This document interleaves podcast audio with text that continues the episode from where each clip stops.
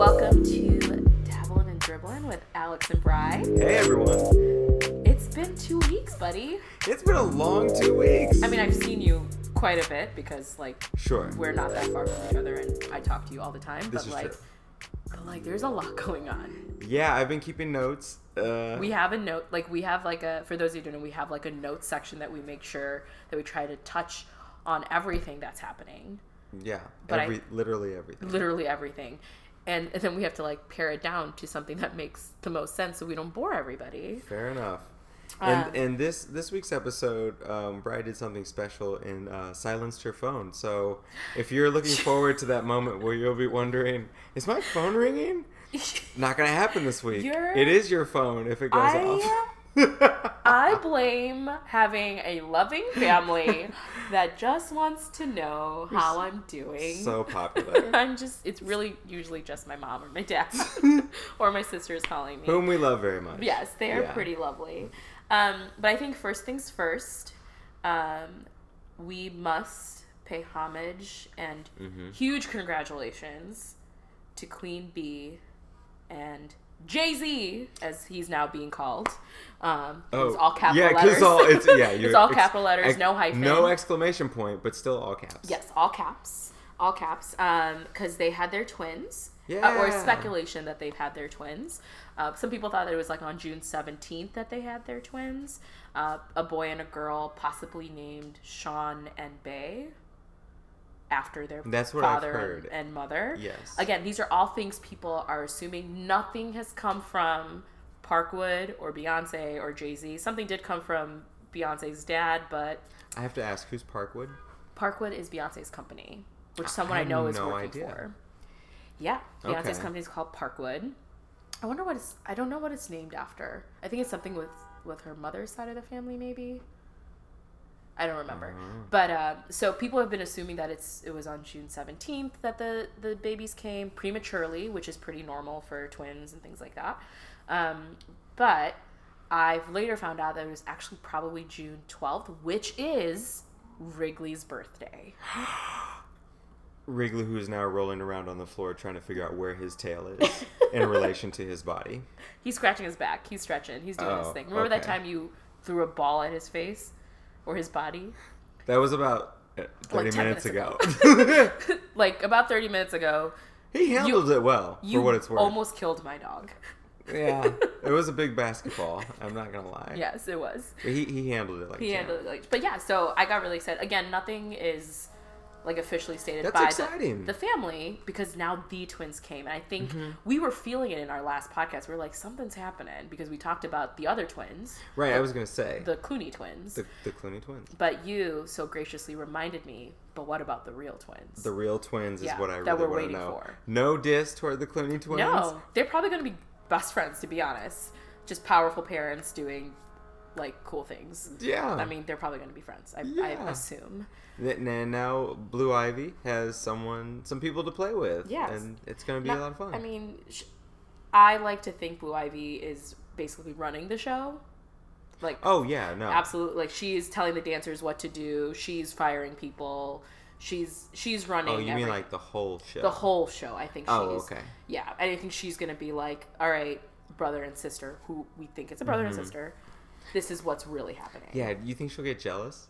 I wonder. I don't know. I was I was about Blue's age when my sister came, Mm-hmm. and my mom said I ca I walked into the room, saw my mom holding the baby, holding my sister, and I cried and was like, "But that's my mom." and um, my sister will tell you that she uh, didn't learn how to speak until much later in life because I just you took up kept the space. yeah, you kept talking. Um, That's funny. So because my sister's a big old comedian like that.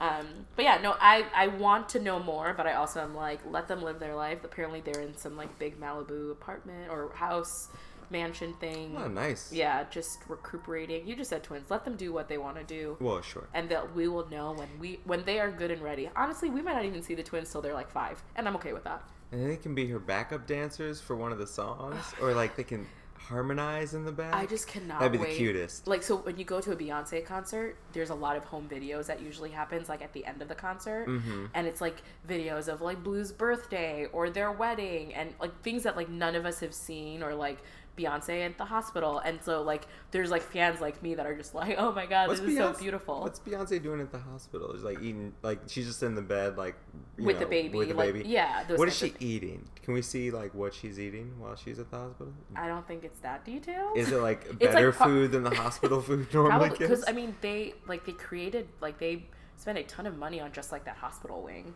for Beyonce and Jay Z and their family. They didn't build a whole wing, but they like Like I think they they touched it up. yeah for like specifically for them with security and things like that. That's nice. I mean when you are Beyonce you have Dang, you have the money. That's- Yeah. she got all the so power. all all all hail to the queen awesome. and king and I'm excited for them and their beautiful family. I want to know more, but I'm also like let them live their lives yeah, of course. because Congrats. yeah. But other than that, that's that's like great news, right? Like life. Mm-hmm. Um, but there's been a lot of death There's and been- terribleness happening. Yeah, let's let's change gears into some horrible stuff. yeah, because why not? yeah, it's it's. All right. What episode what nine. what what terrible thing do we want to touch Uh, on? Well, we could start in a couple places. Let's go to the most. Let's go to the most extremes. Okay. All right. So let's let's recap Philando Castile's Mhm. uh, situation. The man who was shot uh, I- almost was it a year ago in Minnesota? No, it was less than that. I think it was either a- a year or less than a year. It's and pretty recent. the officer was not indicted, hmm and we have all the video Right. of From the Post- Facebook Live, from the dash cam. The all that stuff. girlfriend, right? She she recorded it moments after he was shot. We have the dash cam, and people have feelings about it, and Mhm. there's reaction to it. People in the community are talking about it, and I don't know. What's your what is your feeling on that situation? I'm personally incredibly tired of talking about how we need to have these police officers Hmm. ac- held accountable. Um, I know that, and we've talked, I think, in our first episode, how how we know how difficult the police officer's job is. We like For sure. I can only like, and I, no, I don't know. I can only imagine how hard it is to risk your life to for to save your community to to Yeah. be a protector of your community. But when you're not protecting your community, yeah. you know um, the other thing i'm really surprised that the nra is super quiet about all of this this is Philando Castile who is this really upstanding citizen. That's a good point. Wow. this upstanding citizen who is doing amazing things for like people called him i think mr p um, or mr phil Mr. uh, Phil. mr I phil think. i think because he worked at a school like he he either at the He worked in dining services. dining services at a school like he knew all the kids and he was really like loving to the kids and um like this was this upstanding citizen who owned a gun legally Right. and was telling the Told cop the told the officer. officer i own this gun i'm not taking it i'm trying to that's where it's You asked for my ID. It's- my ID is in the place where my registered gun is. I'm, I'm just letting letting, you you know. know. but then you decided to shoot me. So Right. the NRA is hella quiet. And the, apparently, the NRA put up this terrible video of like basically telling, st- basically starting a civil war between any anyone in the left. Like, Mm-hmm. be well. I haven't seen the video. I can't really speak on it. So I'm just really surprised the NRA hasn't said anything. I'm just not surprised that another black man is murdered and no one cares about it. I just no, I'm not shocked. And I'm at ju- all. and it's like it's I, it is like physically fatiguing to talk about it. when we heard the friend of Philando Castile talk about just moments before he died, like a Mm-hmm. day or two before he died, he'd already talked to Philando, and the conversation was, "Man, why are you working over the summer? Because they get summer pay, I guess, and Mm-hmm. Yeah. so you don't need to work in the schools." Yeah. But Philando chose to work in the school system over the summertime Mm-hmm. because he said, "Man, I love everybody. I love the kids. I love my job." He was a good guy. yeah, and and it's just hard to imagine. And so that's why when I think about how it went down, if I was in that officer's shoes and I pull up on this car and I'm asking him for his identification registration. Right. If I went and the officer's saying like I was afraid he was going to shoot me or feared for my life or Right. whatever, that officer's having to make a decision in that moment and their nerves and emotions are leading the way. Sure. Well, like it does with so many of us, but Right. like so many of us are not in life or death situations in the immediate. But if we actually slow that down and think about the situation, if somebody really wanted to blow me away, if I said to you, I want your registration and stuff, if you have the intention of shooting me, You're gonna do it. you well no, you're not to tell me you're to do No, it. you're just gonna you're gonna it. go ahead. Yeah, you're to go ahead and reach in this glove compartment where I'm asking you to reach, but Mm-hmm. you're not to tell me you have a gun, and then you're to turn around and I'm to not be prepared, and you're to shoot me. Mm-hmm. Right. That's what would happen. But instead, he cautiously says, "I hear you. I will get Mm-hmm. I'm that about. for I'm you." doing everything you want me to but do. I have a registered weapon. I'm telling you. Mm-hmm. Then you're asking him to still reach there, yeah. And now your fear is that he could pull the thing I don't want him to pull. Yeah. And so as he's pulling his registration and turning to you, then you're sh- lighting him up. Right. It's like that's that's so. And are you seeing what you what you want to see? Right. Right. Like. I mean, And and, what is the biases that you have that make like we all have biases. We talk about the things that like we have early memories of like this is what black people are. th- This is what Chinese people are. This is what Indian Right. people are. This is what white people are. And this was all taught to us in a very hostile and negative way and we have to unlearn all those things, right? And but not everyone thinks to unlearn those things Right. and there, it- there, it takes a lot of education. It takes a lot of exposure to things that are different exposure is huge. it's exposure is huge and if you don't have that i don't know what the criteria is to be a police officer in that in that area. Is it a high school diploma? Is it a couple of years in college? Is it what is it you know? Um, but does that education equal exposure? Not necessarily. Like it's just so complicated and i'm it it just reminds me of just another black and brown person dying and no one caring about it. Yeah, but even so, beyond that too, it's the system that was set up in place in that area of Yeah. Minnesota that is so troubling to me because the police for that county oversee three different areas, Mm-hmm. Yeah. zones, counties in that space that they patrol. And across those three counties, it's something like only 5 to 10% of the county was black mm-hmm. but it accounted for over 50% of the traffic stops Yeah. were black people and the reputation of the black community that say something yeah the black community is like don't drive there after dark Right. because it has a reputation for you're going to get pulled over and it has that sundown Mhm. reputation they call it a sundown town because back in the day sundown towns and even today i mean there are some that are still function like a sundown Yeah, town it's not Black- written on paper, but right yeah. but black people had to be out of the white section of town by a certain hour or police would give them a hard time and, And say was- what are you still doing here? and that's not something that was that long ago. No, it's that the- very recent. Like, that's like we're talking like is as recent as like the 90s early 2000s Mhm. in some parts of the country Right. this stuff is still like common practice Yeah. uh, in more rural areas usually right. um, but yeah, I mean, this this he was driving through an area with groceries, Mhm. with his. Think about that. Like With I pulled you, I pulled you over. You have a kid, your wife, groceries. You told me you have a gun.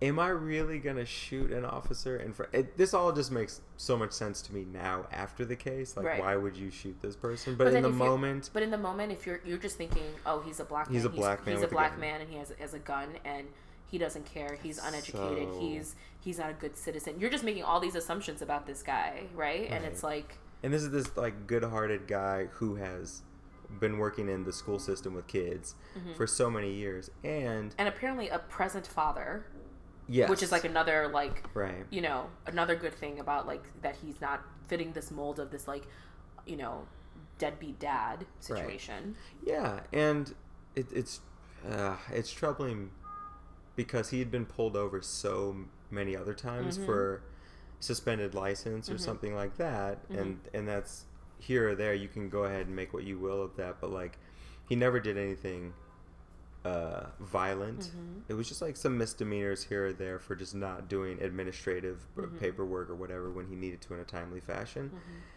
If you pull this guy which over, a, which is a like the system is messed up when the Yeah, bail system like that's all he was paying fines like every month right and upwards of five hundred dollars Right. for things that and were the, nonsense. and the bail like that system is is meant to make poor people more poor It's ridiculous. Yeah. And but you have a history of this person. If you run the plates, you know who you're pulling over. If he has no history of violence Mhm. and he tells you he has a registered weapon, we have no. You and I deal with people on a regular basis in our line of work where they have repeated patterns, Mhm. but the patterns suggest what they're able to do and what they're not able to do. Mm-hmm. And so, if if I see you enough times that I know what your mo is, Mm-hmm. I shouldn't then apply all these other outside stereotypes to you based on what you look like. Right. Like I, your history with me is enough to know. I know what I'm going to get with you. Mhm. It's the same old, same old. Here's your ticket. Pay Mhm. your fine. That's it. Right. And your kids in the car, and your your is it his Girlfriend. girlfriend. I think it was girlfriend. I don't yeah. know. But anyway, it's an unfortunate situation, and I think it's just like you said. I'm tired of talking about people who've been taken down unnecessarily so, and them being black or brown. Um, at some point, we need to figure out what our our justice system is good for, and what we're doing with our police. Uh, by and large, important that we have law enforcement, of course. Mm-hmm.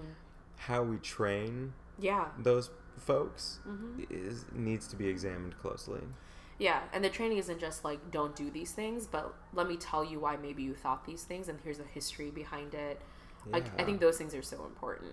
And, And I read something recently where someone was saying it was recommended by someone who's a police official. They were saying with every beat cop that we send out there or patrolling or whatever, Mhm. we also need to send out social workers into the community. yeah, and the social work community is like burnt out too, Oh yeah. and so like any and think about the teachers that are doing the good work. They're burnt out as well in the in the communities that need it the most, that don't have all the money coming into their systems to help them. You know, hmm so I don't know. It's just It would be It's troubling. Yeah, and it would be hard, um, but I don't think impossible, and certainly not unnecessary, for us to train officers more in tactical skills around social work Right. and working with people from disadvantaged or marginalized, minoritized groups. Um, I know in my neighborhood we have a homeless shelter nearby, Mhm. and the gentlemen, mostly men, kind of Mhm. line up out there on the corner, Yeah. and there's a propensity for some of those conversations to get out of hand, and sometimes there may be people passing by that they catcall or something Mhm. like that, and it's unfortunately directed at a lot of women most of the time. Mm-hmm. I know I and passed by there a couple of times. I'm sure. so I I've thought about what I could do, and I know the people at the shelter pretty well. So I I'll reach out to them and just because I know what their policy is on that, and see if we can do something to monitor that a little bit more closely. But then the person approaching me about that also asked, like, is there anything else you can do? And I thought, well, you know, like I can't completely change human behavior with Mhm. people I don't have, I don't know. Sorry, guys. I have no relation. that with. was just my computer. I have no relation with. But I was like, what if I thought to ask my local police precinct to do a couple rounds around there just more frequently? But I've also seen police interact with the homeless population in a way that I'm not comfortable with. right. So I don't feel comfortable asking them to do that either. And that's unfortunate because those are the people Those are that people I you trust. should be trusting. Yeah. And that's uh, I just Yeah. wish I had more trust. So anyway, the Philando Castile decision not indicting the officer and No, unfortunately, not surprising, but yeah. yeah. I mean, I don't know if I want to talk too much about the next thing, but just I think it's important to let our listeners know about Nabra. She is a uh, a young woman that was killed by um, Darwin Martinez Torres. Uh, is a 22 year old suspect um, who got into a traffic argument with the teen and with with her and a bunch of people um, during like a Ramadan thing that was happening, and it was just friends hanging out. Um, and after kind of getting into an altercation, um, he pu- it- like kind of the argument uh, escalated, and he pulled over and chased the group down with a baseball bat um, and attacked Nabra specifically. Nabra is a young um, Muslim woman, young Muslim Muslim girl, um, and after hitting her with a bat, um, the authorities are saying that the guy took Nabra into his car to another location, a nearby location, and possibly assaulted her. They're still not sure if it was a, a sexual assault or not, but um, they later found her body in a pond. Um, this could easily just been road rage related kind of a thing. Um, and some people would be like, why are these kids out there at three o'clock in the morning, you know, going from like a McDonald's to their temple or like to their mosque or whatever? I just remember hanging out like at my church uh, late at night and things like that. And I just, and especially with so much of the Islamophobia that's happening, and especially during one of the most holiest months for those who practice um, Islam, um, it was just really hard to see. Like, I just feel like there's been a lot of issues around her death specifically because there was a report of uh, her memorial, the memorial that they had uh, being burned down. But I later found out the person may have been a little deranged and was burning down other things. Uh, but still, it doesn't look great when you have a Muslim girl's memorial being burned down um, by a white dude. Um, yeah, it just doesn't. It does not good. It is optics. not the optics are bad, but yeah, it, they I also, immediately thought it was like he's an he's an Islamophobe. of course, Yeah. but they also said uh, no permanent structural damage was done to the memorial. It's Right. still fine. It's still there, but it's just it's you know the principle of the matter. Yeah, sure. But I think the only thing I wanted, I mean, there isn't really much to say because it's just so sad. uh, Like a young Hmm. woman's life is gone, and her potential for what she could have done for our world is gone. Um, but I think something I wanted to put out there to the world is that there is a LaunchGood account under Nabra's um, name. So it's like launchgood.com slash Nabra. It's, it's money to help the family um, pay for the expenses of like the funeral and things like that, but also just to cope with all the probably the legality things that they'll have to be now going through for her. So if you, if you have it in your heart to So sad. donate anything, every penny counts. Um, I think it, it would be good, and it's and I believe LaunchGood is specifically like a, a Muslim. Um, like kind of organization, like um, kind of like a GoFundMe for um, M- Muslim related um, fundraising efforts, and I think it's it would be cool for folks to donate to that. Um, but I think it's just it kind of just comes back down to like there's so much. I don't know what this guy was thinking and what argument ha- happened, and um, just the community of kids that probably are still affected by it that they ran off and couldn't save Nabra. Like I can only imagine just like the the toll that it would take on them. Yeah. Um, so I just, I heard that and I just like, th- that could have been me, you know, like walking down the street and someone said something and I just said something snappy back and they decide to like come kick my ass, you know? yeah. Um, I'm a pretty snappy person, I like to think, but like, Yes. you know, time, place, manner. But like, you know, when you're a young person, you, you feel like you're invisible, in, invis, invincible. Um, but yeah, I don't know. It's just another sad, tragic life lost, um, which is just, I don't know. It just makes me sad that it that these things are happening, and it doesn't help that like 45's travel ban is upheld by the court in some various ways In and things like that. Yeah. But yeah. Is it maybe I'm too much of an optimist, but I'd like to believe that because it's only part of the ban, Mhm. not the entire ban. Yeah. Our court system, having already uh, turned down the ban several times, finally Mm-hmm. Well, let this go. local courts. It, it wasn't the Supreme Court. right. Sure. Okay. Well, I'd like to believe that they did what they could not to put the full force of that ban in place. Yeah, I hope because so. it seemed pretty I don't want to say the D word, but it wasn't it wasn't good. The, D, word. What's the D word? I should just say the D word because the D there are a lot of D words. I know. I was like, I'm gonna say discriminatory. oh, is what I was thinking. you could have just said discriminatory. I don't know why you didn't because it's, that. because it almost sounds like too. Uh, no, it was discriminatory. The original band seemed very much discriminatory, Right. but then I also compare it with like Obama's travel bans that were in place on some Muslim nations when he was in office, and I'm just thinking what the difference may be. I don't want to apply too much quote unquote fake news to our sensitive 45 Yeah. because I know how he gets. he has a lot of feelings. And if he ever listens to this episode, I don't want a tweet coming out about me hmm and your bloody face. and my bloody face you want because to talk a little my. about about that bloody face? Yeah, sure. Uh, no, you know what? Teaser. Let's do the bloody face in a second. I want to stick on the because eh, all right, just tail ending out of that very sad story Mm-hmm. that you um, oh, made us all aware of. hmm Is this next happening discrimination? I wonder. A man by the name of Michael Reed Okay. Took his car. Uh huh. Uh, I believe it was a Dodge Dart. Not sure what year. Okay. So Dodge is a very white car. It okay. Is I, it I, I don't know. I just assumed Dodge are a white car. fair enough? Okay. Because like us Asians like our you know Toyotas and Hondas. Oh yeah, I know how you are. Not supporting the American economy. Yeah, That's what you're doing. Absolutely. Great. Great. Unbelievable. Uh, He was being sarcastic, y'all.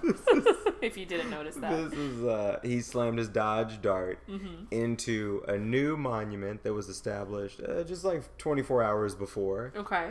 uh, on the grounds of the state capitol for Arkansas. That is Little Rock, if you know your Yes, geography. I do. I do know Little Rock. That's where uh, Sir Clinton was, is from. That's right, Mis- Mr. Mr. William. Bill- Mr. William Clinton. He slammed his car into this monument, shattering it into pieces. The monument was a granite slab Uh-huh. that outlined verbatim Uh huh. the Ten Commandments. Oh, so he did a Moses. He pulled a Moses. So for those of you who don't know, Moses, when he first got the Ten Commandments in Mount Sinai from Mm-hmm. God Himself, like was came down after he got the Ten Commandments, and he saw people. He was up there for a minute, like he was there for a while, Yeah, he was chilling. and so people got kind of restless and were just being, you know, just heathenish and like gross in biblical terms, I guess. Picking it- their noses. well, you know, just like having a lot of sex and like being, you know, restless and worshiping other gods that wasn't their god. God's a jealous God. Yeah, God's jealous. like that. Yeah, he don't like that. Um, it's more complicated than that, but okay. I'm just like, No, we did this. I know we've already We did this on the episode. Jealous in a good way. yeah, it's not. It's not. Go back to episode number two if you want to know. Was it two? It was two, Two or or three three. or something. Listen to early. both of the first two. Um, I'm like, it's more complicated than that. I, I need to stick true to my Christian values. Fair enough. Um, this is gonna get good. um, but uh, so he got really upset, and there was like a big like uh, idol of Baal, which is like um, a, a, a, a, a god that they that they were worshiping, and he took Moses took the Ten Commandments and like threw it and like shattered the Ten Commandments. If you watch uh, that Ten Commandments movie that happens like every year on TV, there's a, a good video depiction of that. It's Is not. it, is it that Charlton Heston? yeah, the Charleston Heston movie. Oh, okay. Um, so he did a Moses. So he did a Moses. He shattered this thing, and as he's driving the car, it is recorded as he's driving Okay. to, to the monument, and he is yelling "freedom, Freedom. freedom." Repeatedly says "freedom" as he slams I have his so car many into questions. it. Will it help you to know that this gentleman also did a similar action in Oklahoma Uh-huh. uh, in 2014 when they erected a 4,800 pound monument on the Capitol grounds. Oh, Mhm. sorry, in 2012. And in 2014, he rammed uh, into that monument as well. and what monument was that? It was something related to I don't I don't know it exactly. religious it was monument? a religious monument. And so his thing and what he has said is that uh, I'm a firm believer that for our salvation, we are not only. All right, sorry. I'm- Salvation equals freedom. That's a, that's the synonym. oh, is it? Yeah. Oh, okay. Um, I'm a firm believer that for our salvation, we not only have faith in Jesus Christ, but we also obey the the commands of God, and that we confess Jesus as Lord. But Okay. one thing I do not support is the violation of our constitutional right to have the freedom that's guaranteed to us, that guarantees us, uh, guarantees us the separation of church and state, because no one religion should the government represent. Okay, so I did not know that whole part of the story. He's a Christian, identifies as such. So he's basically me. He's Mhm. like that is one thousand percent what I believe. yeah.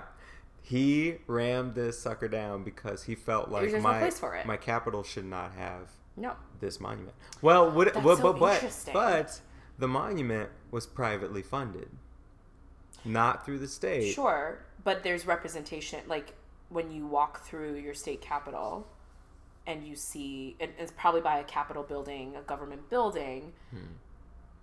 At first, I was like, "This is." When you first told me about this, I'm like, "This is definitely a hate crime." Like, Yeah. you're you're doing something hateful against like the Christian community because a hate crime. The definition of a hate crime The headline reads like that. Yeah, the definition of a hate crime is a crime motivated by racial, sexual, or other prejudice, typically one involving some sort of violence. Mhm. Which is like, you know, it's a this is a prejudice to Christians. Like you could you could Right. think that, right?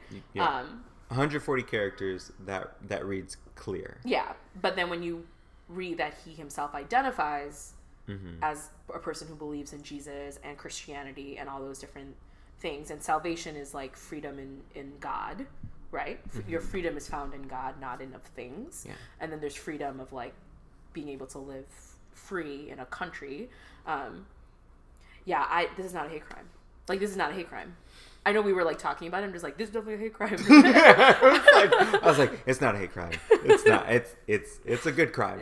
Because because it, sounds like it sounds like he's uh, attacking, but from his point of view, he's defending. He's, He's- defending the Constitution. right. He's like, I believe in the Ten Commandments. From what I'm, I'm putting words in his mouth right now. But from what Go I'm, it. from what I'm reading, he's he's saying, I believe in the Ten Commandments, and I believe what it. I believe in Jesus Christ. I believe in all all the tenets of Christianity. But I also believe that that my Christianity should is not and should not trump anybody else's religious freedom, and it should and I should impose that in my government spaces because we have we should be separating church from state yeah. in our decision making in our I wonder who he voted for. I Like do I've you? Like I wonder like what his stance are on like pro life, pro choice. I wonder what his stance is on like um capital punishment, those kinds of things. Yeah, maybe he. I I'm not. I'm just not- curious. That, I mean, I don't know if that makes a difference, but Sure. What. I think eh, they found him responsible only to the point in 2014 when he did the thing in Oklahoma. Mm-hmm. They said his he was off his medication and he's schizophrenic. Uh, Oh, so there's some, some mental illness. yeah, and so they were like, oh, he like wasn't fully in con- yeah, conscious of what he was Mhm. doing when he did that monument smashing. He did it again now, Mm-hmm. and so I don't know what they're gonna do. So Um, interesting. But you can t- you can Yeah. tell like when he's when he gives the statement and he's It's a very like coherent statement. yeah, but he's yelling freedom on this video as he's recording himself doing looks this. kind- so he looks You know, kind like, of he's kind a little of- radical, but Yeah. in a way that's like not. It, you can tell something's not conscious, Right. like he's doing this thing just. To, but Mike Huckabee comes out and says, Oh, Mike this, Huckabee. yeah, he's like some idiot in my home state went and drove this thing into the Ten Commandments Right. monument. You are not Moses, and this is not Mount Sinai. And, So and he then- basically took my story and just tried to be like, "You're not Moses." and then Okay. some other person on Twitter comes out and says, "Some idiot in my home state erected a religious monument on my state capitol grounds." Yeah. And to your point, I agree. I think why are we letting a private citizen, donor, contributor fund a religious? Re- if someone from that community who's a Muslim Mm-hmm. donates four million dollars, I'm just throwing out a number, Right. to have some version of something from the Quran Mm-hmm. erected in granite. Is everyone okay with that? How's Arkansas going to do with that? Mm-hmm. I'm just wondering. Alex, you you make some wonderful points that I think you should tweet to Mike Huckabee. I think you should let. If Mike I Huckabee- knew what a tweet was, Alex, you have a Twitter. I mean, I we, we're just struggling for you to get there. I will. You know what? I will tweet. Uh, I will actually tweet that to Mike Huckabee after this episode and say, "Hey, I'm just curious What, what, if this was from the Quran. and if he would you responds, just screenshot it and we'll. He post won't it ever. respond. He might. You don't know. Maybe his daughter will, and just say Uh. like, "This crap came out yesterday and it's fake." I wonder. That's true. Oh, it's Sarah, right? That's her name. Sarah, Huckabee, yeah, Sarah. the deputy. Um, what's his face? That's deputy. that granite is some really nice granite. Granite is expensive If and very hard to maintain. It is. That's a very nice picture. Um, but anyway, that's that's uh, something that happened. I just thought it was an interesting study of our religious freedoms. Oh, who has their volume up? That was that was uh, Alex's volume. Moving on. Do you want to talk about the face, the the face tweet?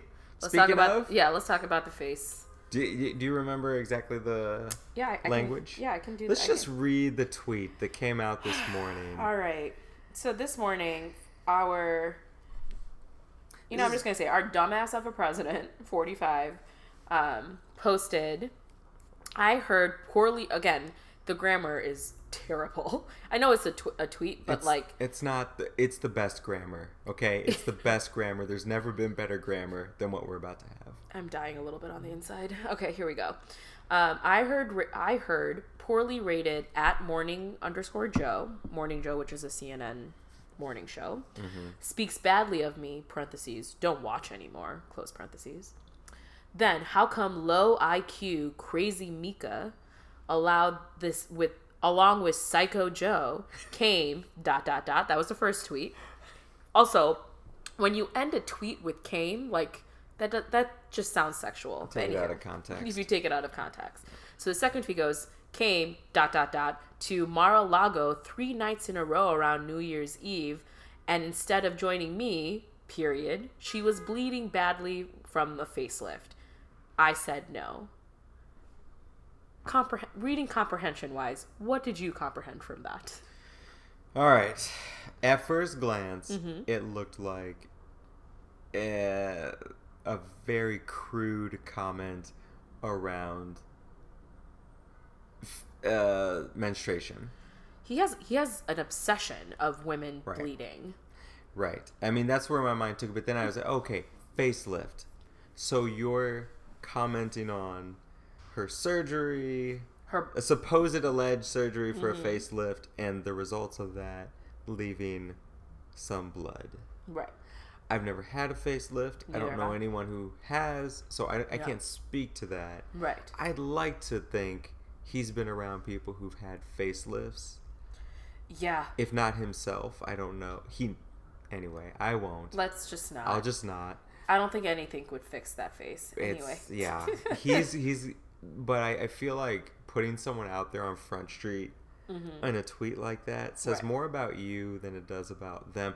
And to defend the president's comments, though, Sean Hannity. No, I'm I'm not. But Sean Hannity did from Fox News, Uh-huh. and he said, "Well, if Joe and Mika don't Mm-hmm. like it, maybe they should stop calling him a liar, uh, mentally unhinged, and some other things." And I'm thinking, so you mean accurate statements? that's what I'm like. he is lying, and he is unhinged. He He's mentally unstable. He's we've been saying this since he ran in the first place, and the thing that gets me is he remember when they were like he can't be presidential, he doesn't have the temperament. Yeah. And he went up there and pretended like, look, I have the temperament, and he walked in with his chin up and just very uh you know just Mm-hmm. Very erect in his presidential, yeah. posture, Yeah. and he just came in and he nodded to the right and he nodded to the left and he just kept his mouth shut. Wow. He said, "Look, I'm acting like a president." It reminded me of when a kid goes to like the holiday Uh-huh. get together with the family and Yeah. they try to pretend like they can sit at the the big table. But they can't. And like, look, like they can they're talk- wearing a suit that's a little too big for them. Yeah, and he's still oh golly. he doesn't have well tailored suits, by the way. He needs tapered sleeves Yeah. for his smaller wrists. Sma- yeah, smaller hands. Exactly. but he, uh, what gets me the most mad about this Mm-hmm. is not the sexist undertones, Sure. is not the language Okay. necessarily. What gets me so upset Mm-hmm. is that you're watching the news, Mm-hmm. the daytime morning news Mm-hmm. on TV. Right. You are the president of the United States. You have nothing else to You do? have all the power in the world. We're talking about potential war with Syria. Mm-hmm. We're talking about missiles. We're talking about relations with Asian uh, countries. Mm-hmm. Countries, yeah. And you're in here getting upset that someone Said something took offense about to you. you. Yeah. And now you're tweeting out about that. You are we? Is this Mean Girls? Like I so there's definitely that. Like, what is what are you doing? Are like also a part of me is like, please go and play golf. I don't want you to be pre- like I, I don't want you to be present. Just be golf. yeah. I want I I think of Hasan Minhaj. I'm sorry, Hasan Minhaj saying in the White House no, thank you for that. What? I, I always said Hasan Minhaj. Yeah, it's Hasan Minhaj. Okay. If you if you watch, have you watched Homecoming King? Mm-mm. Oh my God, we I need to to. watch Homecoming King If we watch Homecoming King, will you also watch Dear Zindagi? with you. Yes. Yes. Yes. Check that out on Netflix. All right. The, we'll we'll get it done. Okay. But anywho, um, both those things y'all should watch it if you haven't if you haven't watched it. Um, so uh, Hasan Minhaj says uh, Hasan Minhaj says that um, you know stop complaining that he's golfing. That means he's not being Right. president. Let him Right. just go golf. Go golf and look terrible in your golf polo and weird not fitted pants and Do cap. see- just do what you got to Do do. you see that Kim Jong Un? Uh. Uh, am I say? Uh, that is not Sorry. tactful. I'm sorry. That is. You did that the first time, and now anytime someone says his name, that is what I do, and it's so disrespectful. Even though he's not like a nice person. I know, but did you hear what he said about Trump? What you say? He said uh, something to the effect of, "That guy's unstable." Wait, wait, wait, wait, wait, wait, wait, wait, wait, wait, wait, wait, wait. Kim Jong. Un said that guy is unstable. All right, y'all. I feel like we should end it right there because I don't even know what to say. That should say a lot. That should say everything. If if he's if he's making that kind of uh, perception of our president. So at this point, let me ask you. Okay. Ask me. We have said months prior. A lot of people have said. Yeah, but his vice president is more dangerous. Yeah. At this point, are you still uh, are you on this dog and pony show, or are you ready to unleash the Pence? I'm. I kind of want to say something as drastic as Johnny Depp. Do you hear what Johnny Depp said? No. He said that he was like ready to like kill the president. When did this? When did he like say this? Like recently, maybe like a week or two ago. well, Um, and the Secret Service is kind of involved with all of those things. So I'm not going to go to that extreme. But like, I want to do everything in my power to have Trump stay where he is. Like, he can do what he's doing because he's the tomfoolery is only going to help us in the midterms. I would hope in two years when we're thinking about mhm. when we're thinking about not two years it'll be next year um, when we're thinking about you know the senators and the representatives that we need to be elected in the midterms so that we could flip the house and the the senate so that it could be dear God. because i think that's what needs to happen because him 45 going away is not going to help us because you have pence and the rest of you know the The dark peanut gallery. the peanut gallery that's going to be involved yeah. and you know we there's there's that one show about like um, designated survivor it's a show that's on abc and it's about kiefer sutherland jack bauer Mm-hmm. um, it was a designated survivor during the state of the union because mm-hmm. you know you need one person to stay behind while the president everybody is in one place it's the best time to like bomb something right Okay. and so the premise of the show is like it gets bombed so like the president the vice president everybody is dead and so the designated survivor becomes the Is president that a play on the designated driver title? i don't maybe Awfully close. That is that's awfully a, close. That's that's like weird. a wicked joke. If that's what that is. um but like i don't want that to happen either because half of his cabinet is dumb as rocks on what they're supposed to be doing right and so Yeah. i just like i think right now s- stick with the dog and pony show because then let's flip the house and senate because there's a possibility that there could be a, that a judge uh, a supreme court justice might retire early um, and so like i think it's justice roberts that has been toying with it and so that means i know so that means so that means He just got there. i know he's young too He just got is there it Justice the, Roberts? Yeah, the Bush administration. yeah, but I mean, Okay. Hey, you know what? If I were him, I'd be done too. I mean, with what what's been going on, um, Okay. but anyway, um, some some people have been like saying that he might Yeah. step down or Hey. someone might step down, so there is a possibility. Pope of, Benedict did it. Why can't you? right? Go ahead. Um, and so. Uh, he's 62, so I don't think he's going anytime. I think, and he looks healthy and stuff. But you, you just never know. With, you know, Mhm. we got Ruth Bader Ginsburg. That's you know RGB. RGB, the the notorious RGB. I'm down with it. I know. Um, but yeah, so I mean, I just I rather just stick to the dog and pony show at this point, and flip flip the House and Senate for our favor. Hopefully, for our favor. It's so hard every day to wake up in this America. I, I just- I will say it is so nice to wake up in the bubble that we're in Oh yeah. because Oh, I can have gosh. conversations with you and with my other friends and be like, look how effed up this is and have like camaraderie and like live this together. But I can't imagine being in the middle of nowhere in Arkansas dealing with this. It's just tough. I guess I no, I definitely see where your point is, and Mm-hmm. that makes a lot of sense uh, strategically. Right.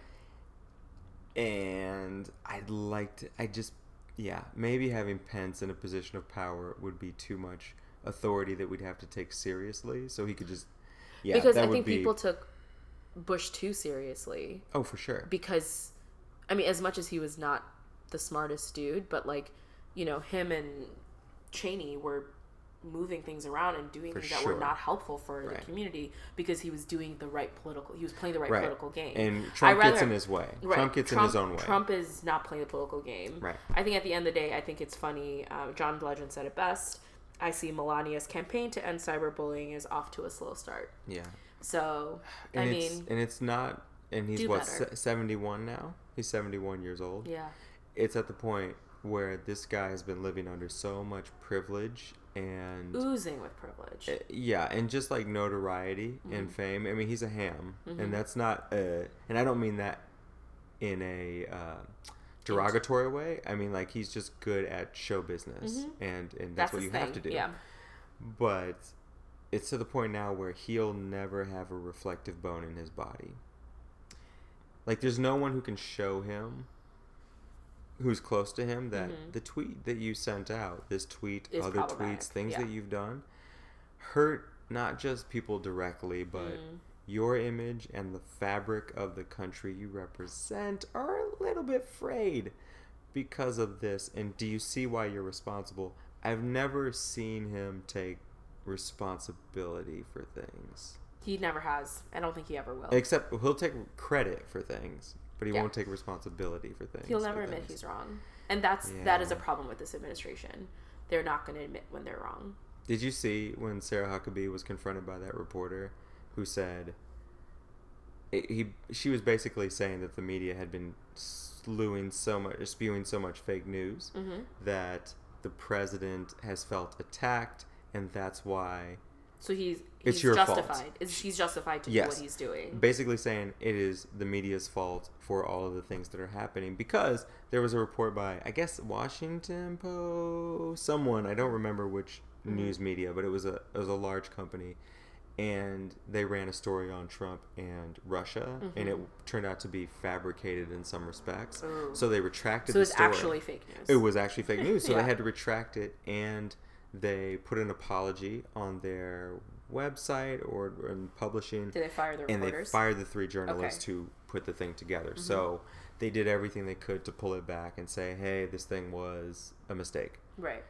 And a reporter within the press briefing mm-hmm. said, "Hey, if we can do this in our jobs, because this is our job to get things mm-hmm. accurate, and Right. when we don't get it accurate, We apologize. We move forward. we need yeah. to own up." Yeah. And how come our current administration and president don't seem to be able to do that? And then she just spun it right back and says, Well, because you all have made up, it's not just this story, but so many other stories. And to her to her credit, and I will say this, when I do see something that is a mistake about the Russia scandal, mm-hmm. and I hear so much about the Russia scandal, mm-hmm. you could tell me anything, and I would not know how to fact check. Yeah. You, this as, stuff. as a public. Yeah. As, And yeah, she, no. she said, like, the sources you're talking about, these unnamed sources. Yeah, every morning when I listen to the updates on what's going on, Right. it's unnamed sources or other things. Yeah, I, honest, I honestly think it's people within his administration. Just, just. well, yeah, that's just, what it's supposed to be. Yeah. Yeah, the people closer to the situation. So when you hear about them saying we're stressed out because of the leaks Mm-hmm. that are happening, uh, are they really stressed out? And are there a lot of leaks? Did we, you know, are we hearing some made up leaks? Mm-hmm. Right. And they're not sure who it is. So like, You know what would be funny huh? if the leak was uh, Spice, Spice, Spice Dog. And then he's just playing this big ruse where he acts Right. like he's nervous and stressed I- out. Well, and he's I'm gonna say. I'm gonna say it on record. You think it's Spice? It, I think it's Spicer. and he got a promotion. He's going to director of communications Yeah. now, which is funny. Which is so funny. It's ironic. It's it's actually He's what Alanis Morissette would call or ironic. Yes, he she would call it that. He's Toby Ziegler. He's gonna be Toby Ziegler. I've been watching a lot of The West Wing because when I get sad about our our country, Mm-hmm. I watch The West Wing to make myself feel better. Speaking of West Wing, Uh-huh. do you listen to On Being podcast? I do not. For anyone out there who has not listened to Krista Tippett on On Being, Okay. she just interviewed Martin Sheen, President Bartlet. Yes, Mm-hmm. Josiah Bartlet. Yes, and his real name is Ramon. What? Yeah, and so many other things I learned about him. He's a fascinating human being. I And did he not has know. fascinating children. Yes, and only one of them is mentioned. Emilio comes up. Uh, Emilio is my favorite He's because great. Mighty Ducks one, two, and three. That and was it Garbage Men they were in together? And, He was a garbage man. And he was in The Outsiders. Was he in the Outsiders? He was Pony Boy. Think he No. Was, no, he was in he was in The Outsiders. I'm Okay, sure. there were a lot of cool people in the Outsiders. Was it Rob Lowe in the Outsiders? He was. such a crew. But um, Martin Sheen is a really awesome guy, and he is he has been very politically active in his own personal life for a long time. And his stories about Mother Teresa and helping the poor Ooh. and all these things. I mean, he is he's one of my new heroes, uh, Martin Sheen. Wow. In a way, like I would aspire to be as open-hearted as this guy has been during his lifetime. But anyway, Krista Tippett, amazing interviewer, and she uh, received the Medal of Freedom from President Obama in his final year when he was giving the medals out to like Yeah. Michael Jordan, Kareem, and Tom Hanks. She and Ellen. Why why didn't we get ours? Krista. no, we didn't do anything. Yeah, he need you need to get up on it, man. Get up on it. So Krista Tippett um, did an interview with Martin Sheen, President Bartlet, West Wing. Great, great show. Yeah. Amazing show. But anyway, that's what uh that's what happened lately in the There's a lot of sad stuff we talked about. I say we ended off with Beyonce, always.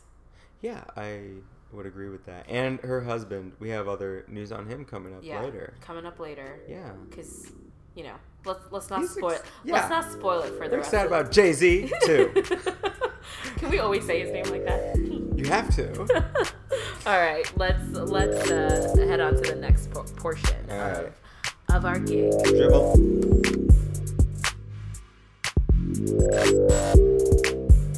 All right, so let's start talking about the dribbling section because there's so much that's happened.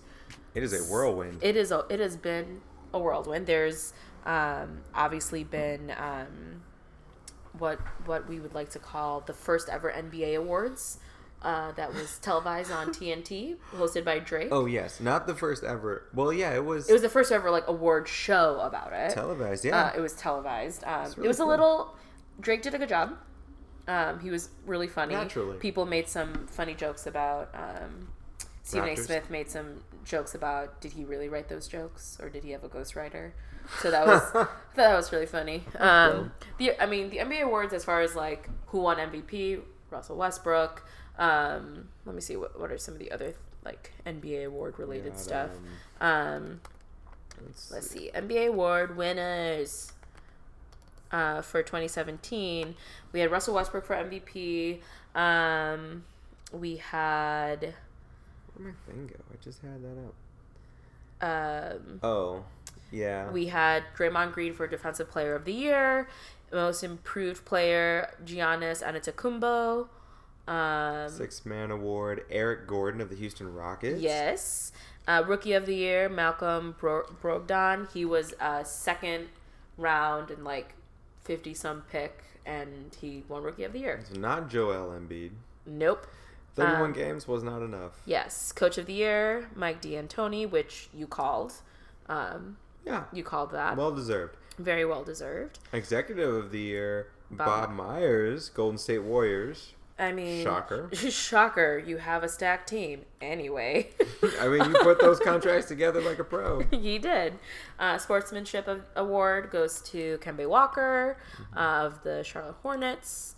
Um, and there's some other awards, Sager Strong Award, Monty Williams, which we talked about last week. It was that was such a such a sweet moment um, because I watched the whole show and it was again it was a little choppy and clunky, but um, It's first award show. but it was a first award show.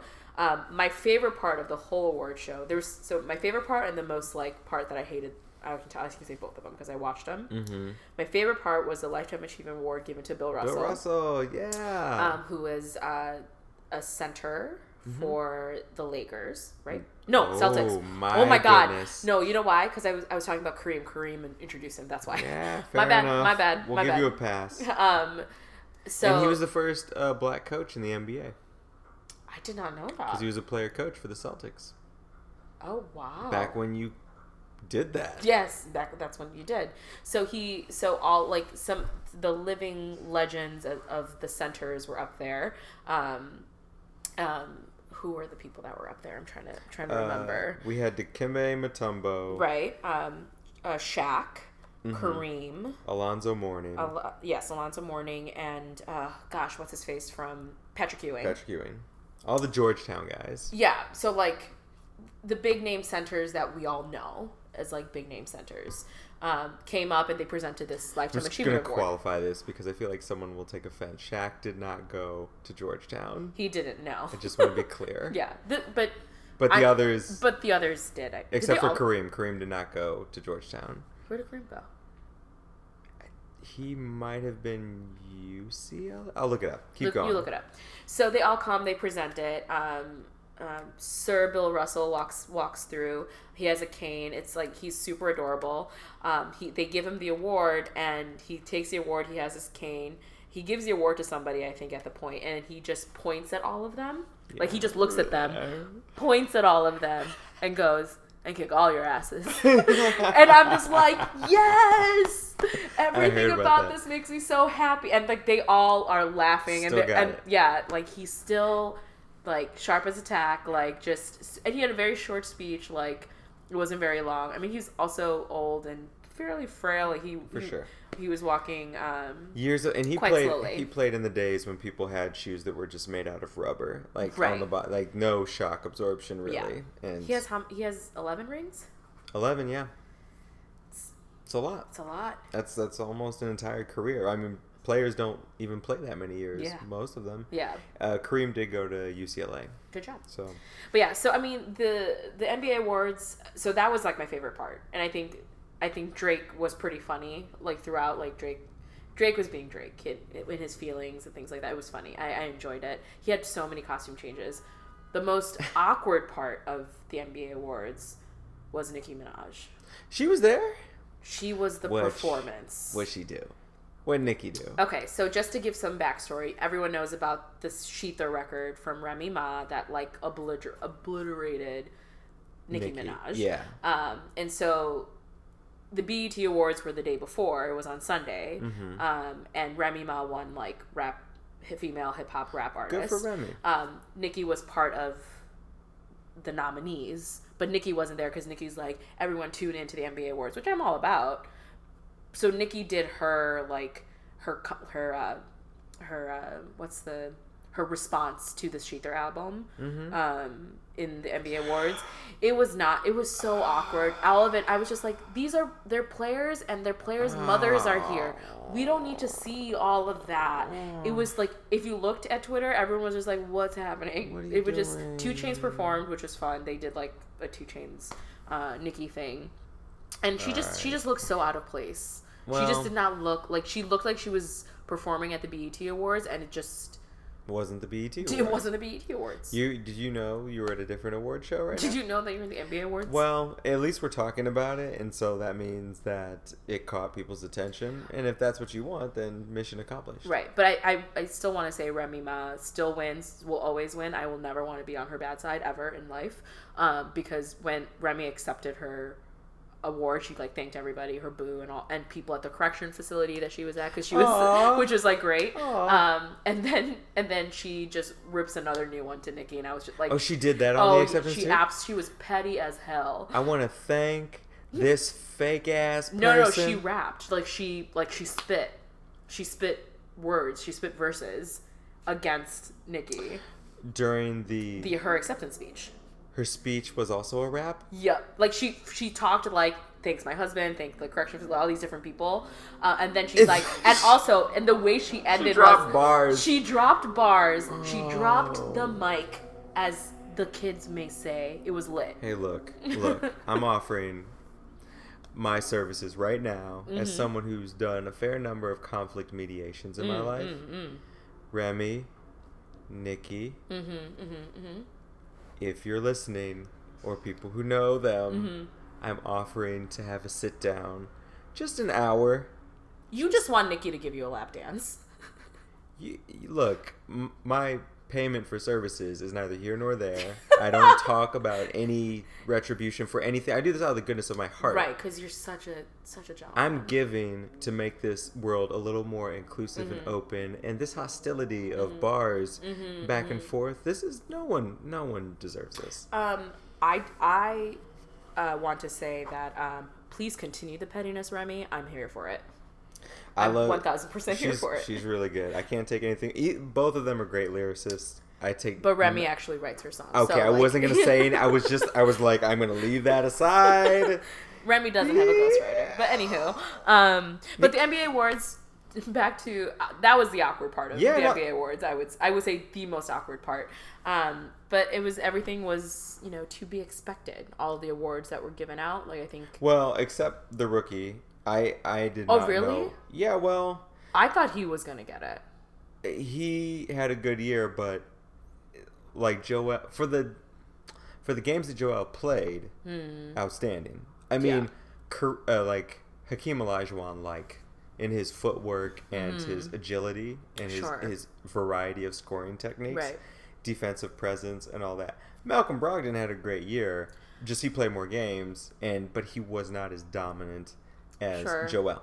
Anyway, I'll just say he deserves it, and Joel didn't play that many games, so I Mm-hmm. right understand. and uh and maybe i wanted and i thought he was gonna win i mean his numbers were good obviously otherwise he wouldn't have been in the running but um i also like an underdog doing well like no one thought he was gonna be anything Mm-hmm. you know and Yeah. and he talked about it in his speech like it's like hard work pays off and so good for him And and you know what? Shout out to one of the players who got nominated in two categories. Rudy Gobert Mm-hmm. of the Jazz, center for the Jazz, came up short in the most improved player and defensive player of the year. Yeah. But the, he is super young. He is a wee tot, yeah and he is going to be something outstanding in the years to come. and you know we needed to give Draymond his defensive player of the year because he didn't kick as many nuts this year so we got to give him props where props is due Yeah, he definitely uh, kept the Rocket action to a minimum Yeah, this to a minimum. And just did straight up defense the way it should be played.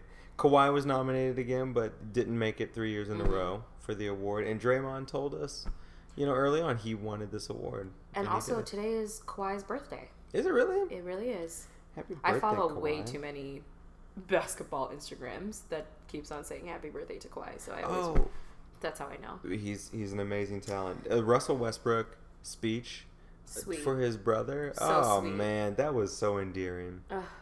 He's a, he's on another level of favorite for me. Like I really love Brody. He's he's an outstanding player, but a, a really cool guy. And I would say he looked the best of all of the players.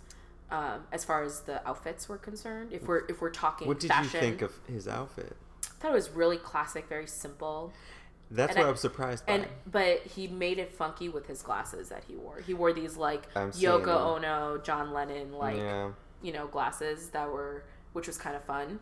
Um, very but classy. and I think the worst dress was Draymond Green. Uh, with that teal color. The, I didn't mind the teal. He wore shorts. oh, I didn't see the lower half. Yeah, it was like it was a well tailored short. It just didn't. No, but that's Draymond. It's it, it, it's 100 percent him. I just didn't. I also think I'm just easier to so not interested in him that I'm just like. Ugh. Well, yeah. that's probably why I think he's worse. dressed. because he's a little extra, but he's like, look, I need maximum range of motion for kicking. If True, that comes true. to it, I need to be able to. the shoe game. Everyone's shoe game was on point though. Of course, Nice kicks. Not like it's. you can't show up in some kids. Yeah, you can't. This thing. But yeah, so NBA awards was fun. Um, I had fun live tweeting it uh, for for the folks who were following. Good job. Um, yeah, it was a fun time. But then obviously, after this was was it after or before the draft happened? The draft happened last dr- week. The draft happened before this, I believe. Was it the Thursday before? Mhm. Yes, it was. It was Thursday. Oh yeah. Yes, it was because I was very upset. The draft was not that exciting as far as like the first set of picks, as far as one, two, three were concerned. Nothing was surprising. Um, Yeah. LaVar Ball is still incredibly annoying. LaVar Ball is, for those of you who don't know, Lonzo Ball's dad. Um, when Lonzo Ball was drafted to the Lakers, number two, right? I think he was a number Yeah, two. number draft two pick to the Lakers. to the Lakers. Um, LaVar Ball brought a put a hat on, the big baller hat with the Mhm. Lakers colors. Yeah. And when when asked when they made when he made the big baller hat with the Lakers colors, you know what he said? He said, I, I, I willed it into being, I've been predicting this for years. And then they asked, hmm when did you predict this? No, when did you make the hat? Oh, when did you make the hat? Right, the and hat. he because said, go ahead. he said when he was born. Yeah, I love it. I love that. I don't. I'm so that. annoyed because you know why I think of so you know in the field of education, oftentimes they talk about this whole idea of helicopter parents, and LaVar Ball is the helicopter parent that went to work with The your heli- kid. He's Air Force One of He is Helicopter He is hovering. He's but no. Ooh. Here's what I'll say though. I've been watching this family Mm-hmm. as he does his spinning and Lonzo does his playing. Mm-hmm. And this is not something that they're shying away from. Like the pressure of this, like Lonzo, I think understands that his target, the target on his back, is larger Oh, because of his father. Oh, absolutely. He's already said, and Magic Johnson has echoed, we have new leadership on the Lakers. He's looking to Lonzo as a leader. Like people are inflating his importance so greatly, and he is not shying away from I am it. excited to watch that first game, and I hope someone kicks him a new one. I'm gonna go out on a limb and predict something that might come back to you know make me look silly, but I think Lonzo actually has the potential to be a really outstanding player in the league to the to the tune of like 18 and 10 assists, you Mhm. know.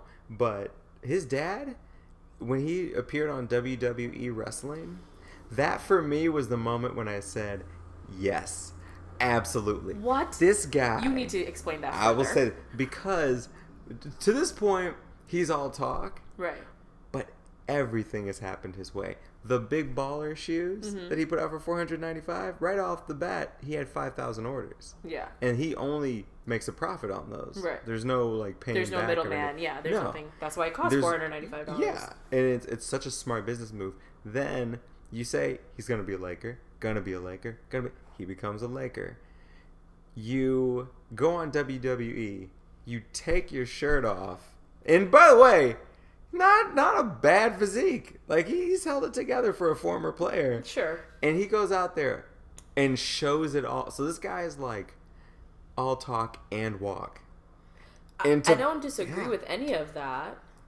It's a lot to listen to, It's so annoying. but I'll tell you what. I'm so over it. it's in a way where you can tell because of the smirk on his face when he's he knows what he's saying is salacious oh yeah, hundred but percent. and it's all for fun like does he believe it or doesn't he believe it it's all in his face Yeah, and it's so today I was talking to someone. and I was just like, so uh, DJ Khaled, very famous on Snapchat. I'm explaining all this to you because I know you do, you're not on Snapchat. i know yeah no And so DJ Khaled has a son, Asahd, hmm who is an executive producer for every music thing that he's produced because DJ Khaled wants to set up his son up for success. Um, so it's the keys It's the keys. It's the keys to success. So there's DJ Khaled mm-hmm and there's LaVar Ball. yeah Okay? DJ Khaled, if you see his Snapchats, he's like, Asahd, you're you're amazing. You have the world at your fingertips. You're wonderful. All these different things, Right. right? He like uplifts his son in a way it's so sweet to like see because it's mm-hmm. coming from an incredibly genuine place. That's what like as much and it's super corny. Super duper corny okay but it's coming from this very genuine place. You have to see the videos to understand it. Our I- listeners I- I- understand it. well, I no, I think DJ Khaled is an amazing uh, father, and his social media presence is nothing but positive and Super uplifting. positive, and that's Yeah. and so and it's coming from and so that's his brand, right? Let's Yeah. call that his He's brand, He's a great coach, yeah. right? But and so he his he is having his son be executive producer for these like for the for Shining, which Beyonce and Jay Z is on. Mm-hmm. Like we all know Asahd didn't do anything. Asahd was sleeping in the corner, you know, but like but there's this like this he's uplifting his son and I have no doubt in my mind that he doesn't that he loves his son. Right? I have no doubt in my mind that I'm not saying Yeah. that I'm, No, no, on. I'm- I'm listening. Ella, that he loves I'm his son. That there's a lot that everything that he's doing and all the uplifting that he's doing is for his son's benefit and is to Mm-hmm. set him up for success and to be the best Asahd that he could be. Okay. Major keys right there. Yeah. Then you got LaVar Ball. I'm not saying he doesn't love his son. I think he loves his son truly, and I do believe that he believes that his son is one of the greatest in the world. I think it is so disingenuous in the way that it's coming off as like a Kardashian effect of like he want they want to be the next Kardashians of like mm-hmm. where the where the you know where the balls. Sorry, I just You, your face right now, too, too much joy in your face for that. Uh, I, I hope you're proud of yourself. I really am proud of myself. That was hilarious. You get that ball, and then you get that ball. Balls.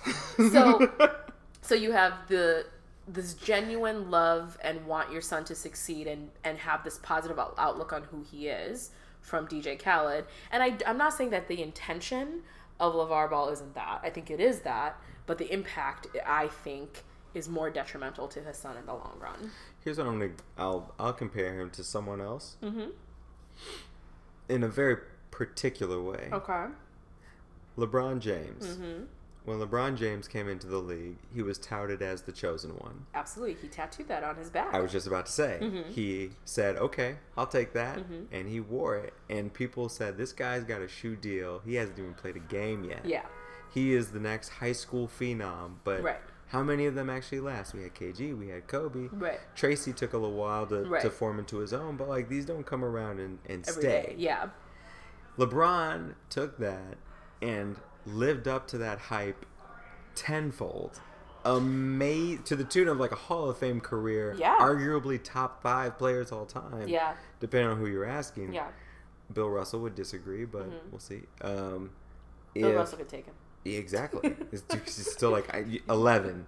One, two, I'm top 11. 11. Like- Top it, dude. Look at all these rings. Um, but Lonzo's coming in hyperdrive. LeBron built all that that um, that kind of reputation up over the span of a four year high school career. Mhm. Just like from the time he was a freshman, Right. they were like, "This guy's beastly." Um, and then Lonzo couldn't come straight out of high school. Maybe he didn't want to come out of high school, but like the new one and done rule, you got to you had to have Yeah. a certain age. Mhm. Lonzo came in after he did his first and only year at UCLA. Yeah. So he got the hype exposure one year i- one year in. That's all Mhm. he had. It was like Right. 4 years condensed into one. Mhm. And to do that, his dad from a business angle. And I'll say this too. Similarly, LaVar to LeBron, comparing the father to LeBron now. LeBron, after he won that second title, I believe, in Miami, Mhm. they asked him, you know, how, how are you feeling? You just won your second title in a row. He said, you know, I'm from Akron, Ohio. I wasn't even supposed to be here. Mhm. So everybody's got a problem with me.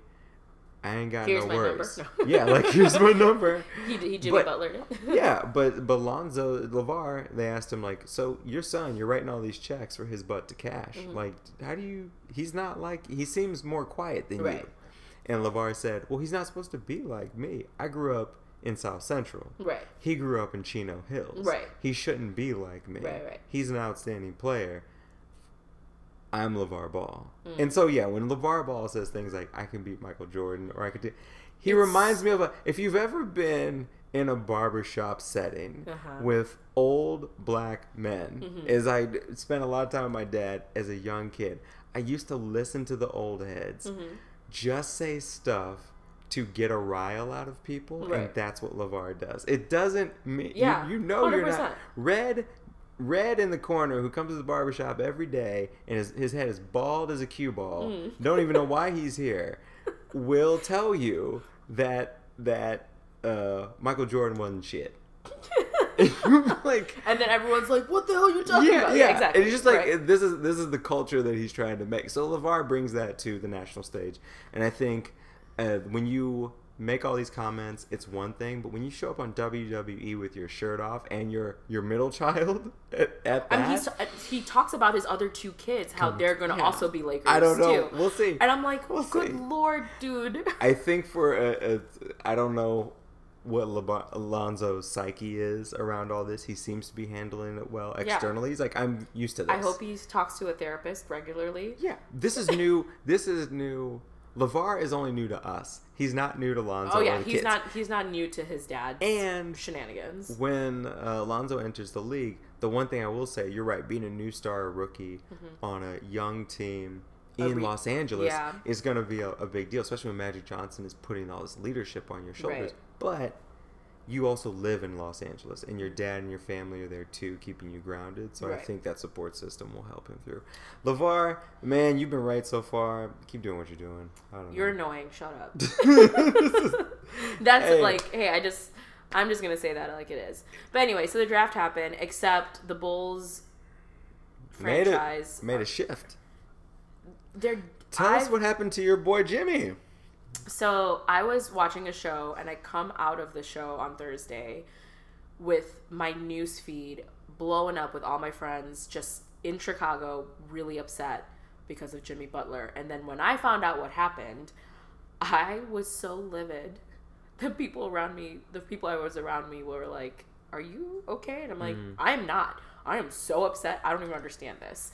So Jimmy Butler was traded to the the Timberwolves, the Minnesota Timberwolves, to That's join right. to join uh, Tom Thibodeau, his former coach, and who he credits a lot of his um, improvements as a player Mm-hmm. too, nice. which was very nice.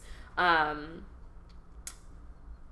to they did that for the 13th pick and like some other some three other players that Yeah, they are pretty young. they uh, traded the oh gosh uh, slam dunk champion. I forget his name. Uh, Again, I reason why I don't remember his name because I'm so I'm still incredibly upset at the Bulls franchise because my understanding and Jimmy said it well too, uh, as like he thought he was the like face of the the franchise, um, but you know that doesn't he that said doesn't, mean, anything. It doesn't mean a thing. Uh, uh, Zach LaVine. Thank you, because he was in the Timberwolves. Yeah, Um, and their draft pick. Yeah, thirteen. Yeah.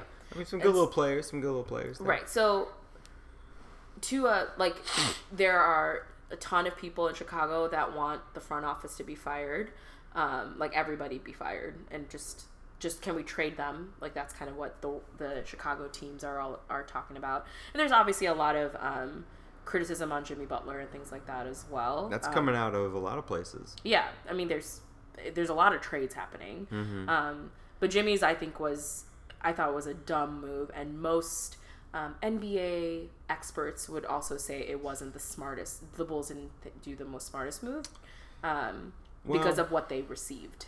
Well, uh, all right. To if I'm in the front office though, I'm looking at the dollars of this. They needed to. They needed you- room. What are you gonna do with Jimmy's contract? Wade's contract would took up twenty million, pretty Mm-hmm. Yeah. much. But And Wade's then- still putting up the numbers that you need him to put up. Fair enough, and he defended himself well on Mm-hmm. social media. I thought what Wade said was true of like I'm averaging this many points, this many assists on this percentage shooting at the age of 35. Mm-hmm. Yeah, I if I were to sit out. 25, y'all be giving me so much dough right now. Right. You know, so I thought that was good Yeah. on his part. And then Rondo takes up somewhere around the, the tune of like 12 or 13 mil. Right. And so you got these aging stars around Jimmy. Can you really compete with the Cavs? Can you compete with Boston? And you don't If have you- cap room to get more people. Right, but if you can buy out the old the old dudes and then make room and so have a system around one of I would say the top two like Who is that?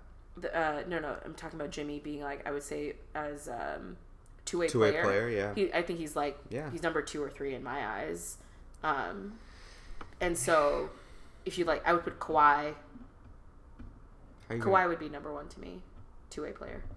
Oh yeah, for sure. Two way player. Yeah, but who are you going to put around them that you can fit on your salary? But that's the thing. You can have. You can't buy out Dwyane's contract. You can't. but that's also like, why did you, hi, like, why did you?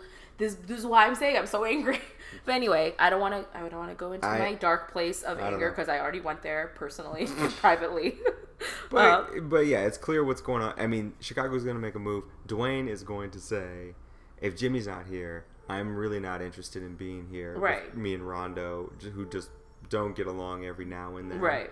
So Rondo's a firecracker in that way. yeah, they got history. So we'll see what happens with your Bulls. I don't I don't mind that they made the move because at least Chicago's not doing this thing where you're like Let's Which get they all the haven't- best players. no, where they're Chicago for the past X years has just said, let's be good enough to make the playoffs. Yeah. First round, they're out. Maybe second round, but Mm-hmm. Yeah. you're not actually with competing. with Rose with Rose and um with, when Derrick Rose and Jimmy Butler and Carlos Boozer were in the team, they went to like I think the third round, like the yeah, I but, mean, like- do a full rebuild but, if yeah. you're gonna. No, and I get that. And I just, my understanding was like, do the rebuild around Butler. It makes the most sense. He has the leadership skills. He has what you need him to do and, in my eyes Okay. right but i also don't know what's happening and i get it whatever You know what? Ugh. I'm gonna I'm gonna say that I am interested in hearing what some of these play. Antoine Walker said something about him not being a good teammate in the locker room. who Antoine Walker said that about Butler. okay I'm interested to know more about people what said that about perception michael is. jordan so okay no, but. Michael was on another planet though. It That's was true. like it's okay True. to not be a good teammate if you're like the greatest basketball player of all time. right the but goat but Jimmy came in as a young cat. He even said this, and I didn't really know what I was getting into. And Tom Thibodeau helped me along the Mm-hmm. Yeah. way. And then since he came into that role, the chatter in the league was that he got a little big for his britches.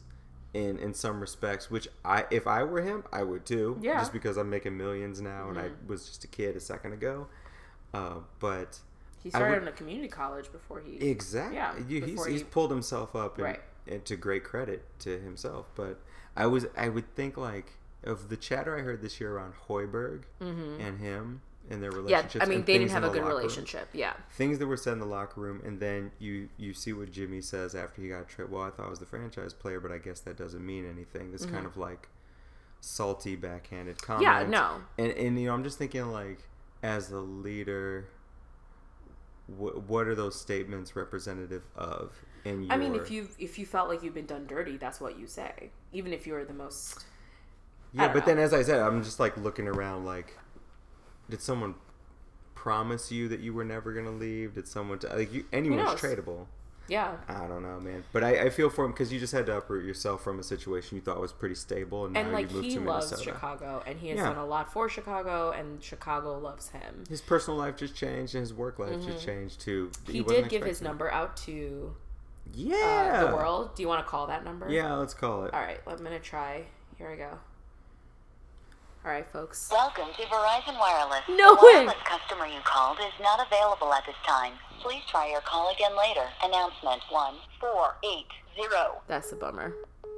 I thought it was gonna be more, but that was his number that I called. But someone else called it earlier from ESPN on uh, was it uh, Rachel Nichols show, Mm-hmm. Uh-huh. and it said it went. It was his name, and Uh-huh. it said the voicemail was full. So Huh? I think it's already been jammed up with a lot of stuff. Probably. Jimmy's got two phones. I'm He's sure. got he's got things to do.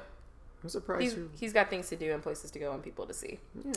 Uh, but there's other Bulls. trades. Yeah, but there's other trades that have happened. Yes, so many. So Jimmy Butler got traded. Dwight Howard got traded from the Hawks, his hometown Atlanta Hawks, to Mm-hmm. the Hornets. He's going back to wearing number 12. By the way, Jimmy Butler's going to wear 23 because he can't wear 21 because Kevin Garnett, big Mm-hmm. Ticket, wore that.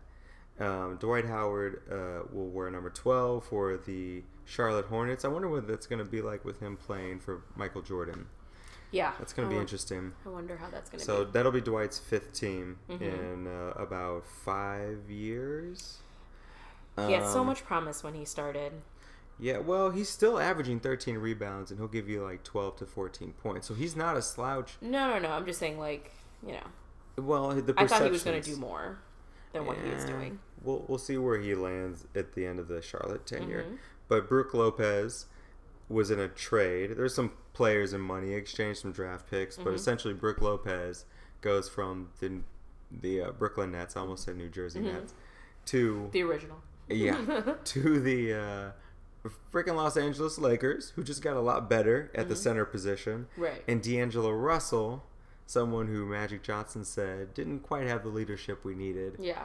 gets sent to the Brooklyn Nets, which actually I'm really excited about. I saw a stat on D'Angelo Russell. He's gonna be fine in, in Brooklyn. well. He yeah, he was good in LA, and his stats were actually some of the best for someone who's been in the league for only two years. Like Right. you compare him to like Bill Russell, Michael Jordan type Yeah. stats, and I didn't know his efficiency was that good. Mm-hmm. So he didn't get the playing time he wanted, but he's being sent to Brooklyn where he'll get ample amounts of playing time. I wanted you to know that I found out today. Uh, one of my neighbors Mm-hmm. uh, in my building was like, I saw someone in front of our building today. Don't do this. and so they were with their partner um like we were like together we were like talking Mm-hmm. and she said to her partner like oh did i tell you that that guy remember that guy uh i think russell something and at first i thought she was gonna say russell westbrook and i was gonna freak out Right, sure. um, but then she's like, and then uh, her her partner uh, goes, D'Angelo Russell, and and she's like, yeah, he was in front of our building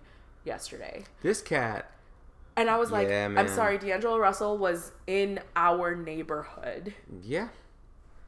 Oh my god. Yeah. oh my god. He's no. I saw him at the at the at the opening holding up his jersey. I was like, this guy looks like he's made for a Brooklyn uniform. Yeah, and I gonna- hope it's he- gonna be exciting. I hope he's got a healthy chip on his shoulder from LA, and he wants to prove some cats wrong. Yeah. One of his uh, teammates, after Magic said those words about his leadership being questionable, one of the teammates, Larry Nance from the Lakers, Mm-hmm. Yeah, said, yeah. "I hope that D'Angelo averages forty this year." And you know, it, when you have a chip on your shoulder, have we seen Russell Westbrook? Yeah, Things happen. man. Do it, D. Can't wait to Uh, see it. CP3. What in the world? So let's let's take a minute on this. CP3, also known as Christopher Paul, Christopher Paul, yeah. Christopher Paul, or Where's Chris num- Paul.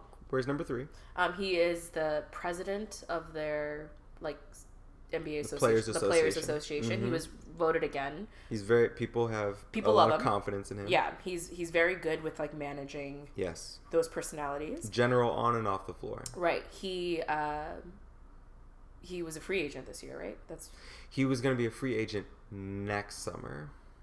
oh. Okay. Anyway, so he got traded to the Rockets. Yeah. So I have a question. Mm-hmm. Who is going to be the point guard? Okay. Who is going to have the ball So here's the deal. Chris Paul. between James Harden because James Harden and Yeah. CP3. That's what what are what is happening. You're saying this because Harden had a phenomenal MVP year, Absolutely. MVP caliber year. he was the leader. 11.5 or something assists a game, Mm-hmm. which led the league. And Chris had, I think, like third most Mm-hmm. uh, behind Westbrook at number two. And Chris Paul always is in the top three of assists, if not leading the league, Mm-hmm. Right. Mm-hmm. with his like nine or 10 a game that he dishes out to Blake and DJ. right. Who is going to be the point guard now? That's for Mike D'Antoni to decide. Coach of the year, go Coach, ahead. you know put what? that You're brain, right. put You're that right. brain to work. Why didn't I think about that? But I but I think what's happening, and this is interesting, and it, this was brought to my attention in the analysis that people are doing, is like gone are the days of position specific roles. oh yeah. it, like as soon as we went like look at Golden State Warriors small ball, Right. Like who is your center? It would like Draymond Green, who is basically a small forward. Yeah. KD is not really a center. He's too thin. Right. He's a small forward. No, he too. doesn't like being called the Slim Reaper. He doesn't like the oh, slim Oh, he part doesn't. of it. Oh, I didn't know that. I heard that in a podcast recently. Oh, I I take body image imagery uh, issues very seriously. So if that's for- the case, It was an assumption made that he doesn't like the slim part of the Slim Reaper uh, nickname that he has. if 45 used that same logic on me, I would not give two cares in the world. but Because, for Kevin Durant, because 45 is a jerk. But for Kevin, Durant, you're fine. Okay, fine. So anyway, the uh, easy uh, three money sniper, Mm-hmm. whatever his handle is. Uh, that that what is your tallest guy on the court at the time? So position specific, height, size, all that stuff doesn't matter. What you have to make a skill. team. Yeah. skill. So you got a guy who can play defense now, Mm-hmm. uh, Chris Paul. Um, Harden still doesn't do that, but he can distribute and score. So if you got and Chris Paul was second in the league just behind LeBron James in player efficiency Right. this year. So you got two guys on the same team who are now going to have to do maybe 10%, 20% less Right. than they had to before Right. because they can both distribute the ball. I don't know what this is going to look like. Well, and the Rockets are also looking to possibly get Paul George, maybe Blake Griffin. Like, like have they're- room. They can have, do it. They have room to do that. They're going to trade assets. yeah. where it stands right now with their money, they can't even have CP3. It's just tentatively they're going to mm-hmm. have him, and they have to still make some more moves. Right. And if you are if you're looking for a ring, you got to do what um, Steph Curry did and like not take as much money. So Someone's to not take money. Yeah. So there's just a lot of trades happening, um, and Uh, and none of it really means anything. Wait, did you want to say something? Yeah, I'll just say the last thing on that point. What's interesting about the CP3 trade Mm-hmm. is how much money he's leaving on the table. Oh yeah. And it speaks to what Jerry West is doing already out the gate Mm-hmm. when he got there because Jerry West now Jerry moves West, from the icon. yeah, the basketball icon. logo. The logo. moves from the Golden State. He's the people are like, is he the logo? Because it kind of looks like Michael Jordan. If you look No, no. really closely very much at Jerry the West. logo, there's a part on the head For the longest time, I thought the logo, the NBA logo, was Michael Jordan. Even as a kid, I thought it was Michael Jordan. Mm-hmm. Yeah. Be- just Similar body type. yeah, like. I'm just like, you know, that's what I think. But Yeah. but that's when I got older, I realized, oh, it was Jerry West. If you look at the top of the head, there's this little indentation where there's a part where someone would have like, Mm-hmm. Like a hair. typical Yeah. Mm-hmm. white hair and, and parted like Jerry West did. That's what they did. So Who's a very humble dude. Like when he talks about being Oh, a logo, for he's sure. very humble. He's like, He let's get a new. yeah. He's like, let's get a new logo. yeah, and he's he was and if you look at his stats, Jerry West was one of the most incredible players we've ever had in the league. Like take nothing away from that man. Mm-hmm. Yeah. So he uh, moves into the Clippers position in their front office, Mm-hmm. and CP3 is negotiating his contract, and under the new collective bargaining agreement, Which he, He- has helped probably make a, a reality. huge. He, he was instrumental in that, and for selfish reasons, they're like he's going to come up on this, and how's it going to affect him? Right. So he could get five years Mm-hmm. and two hundred and five million. What does that even that money look like? Okay, right? I, Or I, don't, I won't even make that in my life ever. this is this is if he's a free agent. So Mm-hmm. next summer, right. I can you can give me a five year contract Mm-hmm. for two hundred and five mil, or I can go somewhere else. Mm-hmm. But that team can only give me four years, one hundred fifty two mil. Right. I'm gonna leave essentially like fifty million dollars on the table Right. if I go somewhere else. Um, West was like, I'm not giving you five years. Yeah. And so he's like, well, then peace. And Yeah. so, well, I shouldn't say West. Someone in that The front doc office. is there. The front office, yeah. Collectively, we're not going to give you five mil or five years. So he goes to the Rockets, and because of that, the Rockets can offer him a five-year contract because it was part of a trade, not him as a free agent making that mm. call. Oh, that makes sense. So, but it says, yeah. you know, like, but something could happen in this one year that he's with them before he becomes a free agent. Right. Injury, something, Sure. whatever, you know, God forbid. He's not. He's not a young player. right. Yeah. He's 32, 33. Um, so, yeah, they, you know, he's making this choice to go for winning and the risk of having less money. But he's been in Los Angeles for the longest, and they've never advanced anywhere close to having a championship. Mm-hmm. So it was time to blow it up. And by result, I think, yes, Blake Griffin is the next domino to fall. If Mm-hmm. they give him a five year contract, he might stay with them. Right. But if Jerry and Doc are also on the same page of, we'll I think they're. I think they're gonna shake everything up. I think they are. Yeah. And so that way, Griff is being talked about in rumors with the Celtics, the Rockets, and several that maybe Oklahoma City. Mm-hmm. Right. But the only thing around that is Blake is. I, I see him not being where he gets traded 1st Mm-hmm. may not be where he ends up. oh, you think he'll, they'll switch? They'll do some more switch around. They'll do two Do- switches. yeah. They he's an asset. So you move him to Boston. and if then you they'll do the, something so they can get if I'm trying to get Paul George, right. And you I'll, will call. will, I will do send you to Indiana. Yeah. So I can get some Yep. Paul George. Yep. So that guy, let's talk about Paul George because he's getting so much love right now. It's all the love. I know, and he's not a. He's not a free agent. He, you know, similar to CP3, Yeah, his so- yeah. contract is next, Next summer. summer, yep. But he and Chris did the good graces of saying, I'm not coming back." Mm-hmm. I'm telling you, I'm not coming back. We need to talk about what to do with me so I don't screw you over." Right. And And, make- y'all don't screw me over. At the end Yeah, of the day. yeah, Yeah. and I thought that's fair. So, where do you think Paul George is going to end up? I like so this is so this is how I've always felt about trades and the draft. None of it makes any like none of it means anything until Mm-hmm. like to me until like December. Like I want to see how it all kind of plays out at the end of the day. But I think he I think the Rockets are making some moves and I think he might go there. Daryl Morey is no joke. I think I think they're He's- they're like they see what Golden State is and they what they need to Yeah. be, and they are going. They're like we need players that can shoot, that can Space the floor. yeah, they, that can defend. They they, they, they need Oh, yeah. everything. They need the skills. They need skills, and if you don't have it, they don't want you. Paul George is such an asset because he can defend. He, he Mm-hmm. is also a two way player. yeah, And he that is the hasn't one. gotten a lot of love because he's been playing for the Pacers, and Mm-hmm. like to be on, like there hasn't been a lot going on with the Pacers. Besides Kawhi Leonard, the only other player you would say that can give LeBron a run for his money is Paul George on Yeah. the defensive end. Yeah, So, I mean, you need, if you're trying to get through the Cavs, I think it's going to be. Get I, Paul George. I absolutely think it's going to be I, I my gut is saying the Rockets just because of what they're doing. The minute they, They got have the guts, the, the yeah. minute they they picked up CP3, I was like, oh, so oh okay, you guys are thinking about some things that are We came to play. yeah.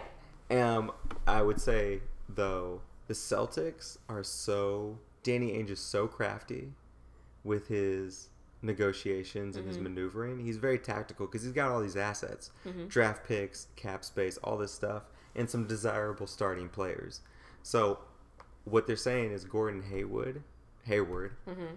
could sign. He's having meetings with the Celtics, the Heat, and the Jazz if you're really trying to win, Gordon doesn't probably go to Miami because they don't have enough pieces to make a run at the Eastern Conference. But if Gordon signs with the Celtics, mm-hmm. there is a good chance that they might also get Paul George hmm.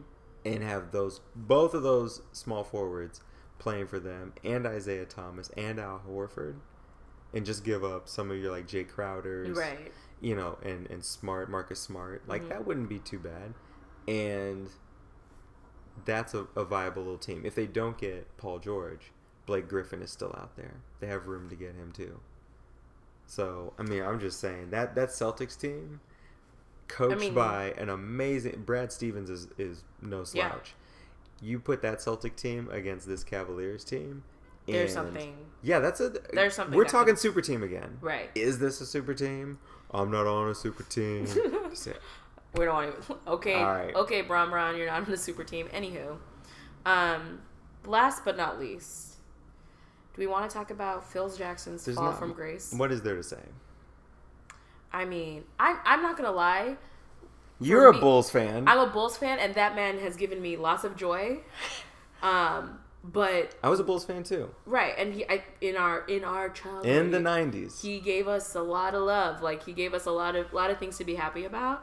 Um, honestly, I, I'm not surprised. I, I, well, actually, I was a little surprised because I know James Dolan was like, "We're we're here for Phil's vision. Like I'm here. Like I'm not going to fire him. Whatever." But I think with some of the things that happened with the draft, uh, picking someone from France yeah. was the yeah um who's a great player from what i under from what i understand but like apparently during like workouts and stuff he was falling asleep during some of the Yeah, draft Phil Jackson. that phil jackson was falling asleep Yeah. um through some of those things that he's not He doesn't go on road games. yeah he's um his zen like way of doing things is not working as you know in the front office world and so because of all of that um um, James Dolan decided to fire him. I thought it was also time to just let go of James Dolan too, because he is a parasite um, for the next organization. I feel bad for my Knicks fans because I mean, I think Spike Lee immediately. I think Spike Lee when this came out, I woke up to news that Phil Jackson was fired or would be fired on Wednesday, which was this past week. This past They didn't Wednesday. say fired. They said was let go parting ways. parting whatever he was gonna get he was gonna get fired and spike lee uh, the legendary director filmmaker of of the new york uh, the new yorker um, all he did po- posted on instagram was like a picture of him with his hands raised up in the air and, and all it says was hallelujah um, and i was just like this is what a lot of Knicks fans feel. They're like, because they everyone's just so frustrated with him. Um, there's really nothing much to say. I just feel bad for such a legend like him to fall from grace like that. I don't feel bad. As I feel bad that like I feel bad for '90s Phil. I don't feel bad for like current. You feel bad for your childhood nostalgia. Yeah, that's it. That's- no, it's nothing beyond that. Phil, Phil now, um, so much, so much disrespect throughout that organization was felt around Phil because, and I mean, look at poor Mm-hmm. yeah, he didn't go to the the exit interview or whatever. He was like, I'm done with this Mr. Jackson. I Mm-hmm. can't right now. And it largely had to do with the way he treated Carmelo. yeah, because Carmelo and Porzingis are good friends. Mm-hmm. Yeah. And they work. They mesh well together. Yeah, and Carmelo was done dirty throughout the whole year Yeah. by Phil Jackson in social media and interviews. And he just came right out and said, We'd like to trade this guy. And, then he was also saying he was thinking about trading Porzingis, or he was like Yeah. fielding calls, and Yeah. people were like, People were like, "What are you which I, which I, New Yorkers, y'all need to also figure out what how you feel about Porzingis because when you when they first drafted No, him, they- people were not fans at all. That's under the bridge. They hadn't seen him touch a rock. And That's then when he true. and then when he came into the floor, they're like, he's a unicorn. Yeah, he's that, Trademarked that- by Kevin Durant. Yeah, I was about to say that. he is a that's his nickname. But the reason people said Phil did that was because teams just were not taking calls from the Knicks. right, And so he just did that to just get some conversations going. right. You can't anyway. But the the way he did Melo at the I was just saying there's no way Mm-hmm. that Melo s- does not survive this over Phil. I was like Phil will be gone before Melo's gone. Oh, yeah. Because Melo had the no trade Melo, clause. Melo has survived how many different like front office people and coaches? ain't got like, time for this. So Melo played it played it cool throughout the whole time, but even so, the writing's on the wall. Melo has already stated that he would like to be moved elsewhere. Wait, what? The the conversation Was this recently? Yeah. Melo has already kind of said, "Look, You know the what? time is ready for me to go. This is all left a sour taste in everyone's mouth.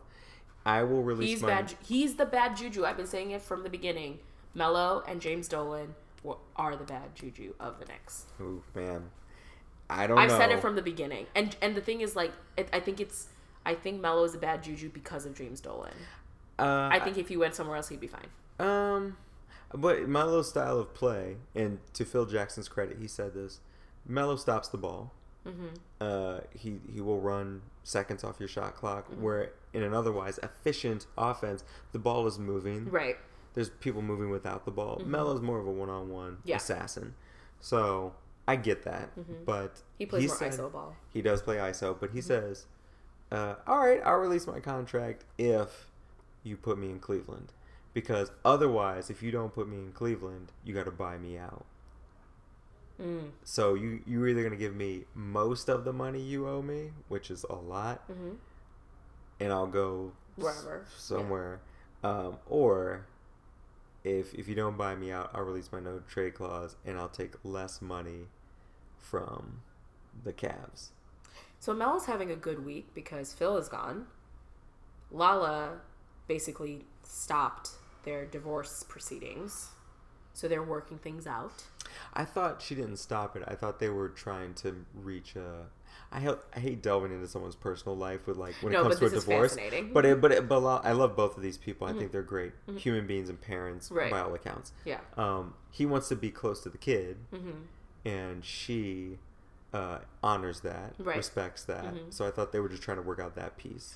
Uh, yes, but according to the Wendy Williams show interview that she Oh, did- Wendy. Yeah. Okay, this so, is legit. Yes. This is not fake news. no, no, she was interviewed by Wendy. Like it was like she was like they're working things out. So what what does that mean? Who knows? But so he was having a better week this week. So because he Yeah. may have gotten his his girl back, his his his partner back, and um, I mean you also cheated on her. So but I mean be better. Just saying. Uh, I have no comment, but I will say. Uh, I feel like you do have a comment. Just don't want I don't want to put it on wax. But uh, CP3, uh huh. also one of the reasons he left, he was irritated. Supposedly, this is what sources say, irritated that Carmelo was an option for a trade Mm-hmm. to the Los Angeles Clippers. He was Eh. considering playing with CP3 or playing with LeBron in Cleveland. Okay, no if one- you are gonna, and Doc hesitated because he's president of basketball operations at the Right. time. Hesitated on the move with the Knicks and wanted to play it a little more safe or, Hmm. or squeeze the Knicks a little bit more on the deal, and so they let the Carmelo trade go under the bridge. It's also because they're all friends too. So it's like it's it's Oh, yeah, this is not feelings ju- are this all is over not, this. this. is not just professional. This is absolutely personal too. Oh, for sure. And I Yeah. wonder how much, I wonder how much CP3 really enjoyed playing with Blake and DJ. Right. I think he did. Yeah, I but I so, like too. compared to playing with LeBron and Carmelo on Olympic teams. Oh, and yeah. that, like constant friendship. Yeah, I wonder how they compare. yeah. He'd sell him for a, a, a sandwich and a trade. I mean, at the end of the at the end of the day, when it comes to our dribbling section, I think we've talked a lot about the draft and the trades and all the things that are happening. I think at the end of the day, none like this. All of this will we we will only understand what it truly means because all of this is speculative, right? Like how what this is going to be for the league. Um, it'll only it'll only make sense once once the season starts again, I can't wait. and I can't wait. Can we start It. next week? Can we get this Can league we? Do started? we need to wait till October? Can we make the trades and then just start playing ball immediately? Apparently, like they need to rest. I don't know. That's fine. That's, a, that's an Maybe maybe maybe we need to rest this section and move on to the move on to the next. What do you think? Yeah, I'm excited. Let's do that. Let's let's, let's get into it.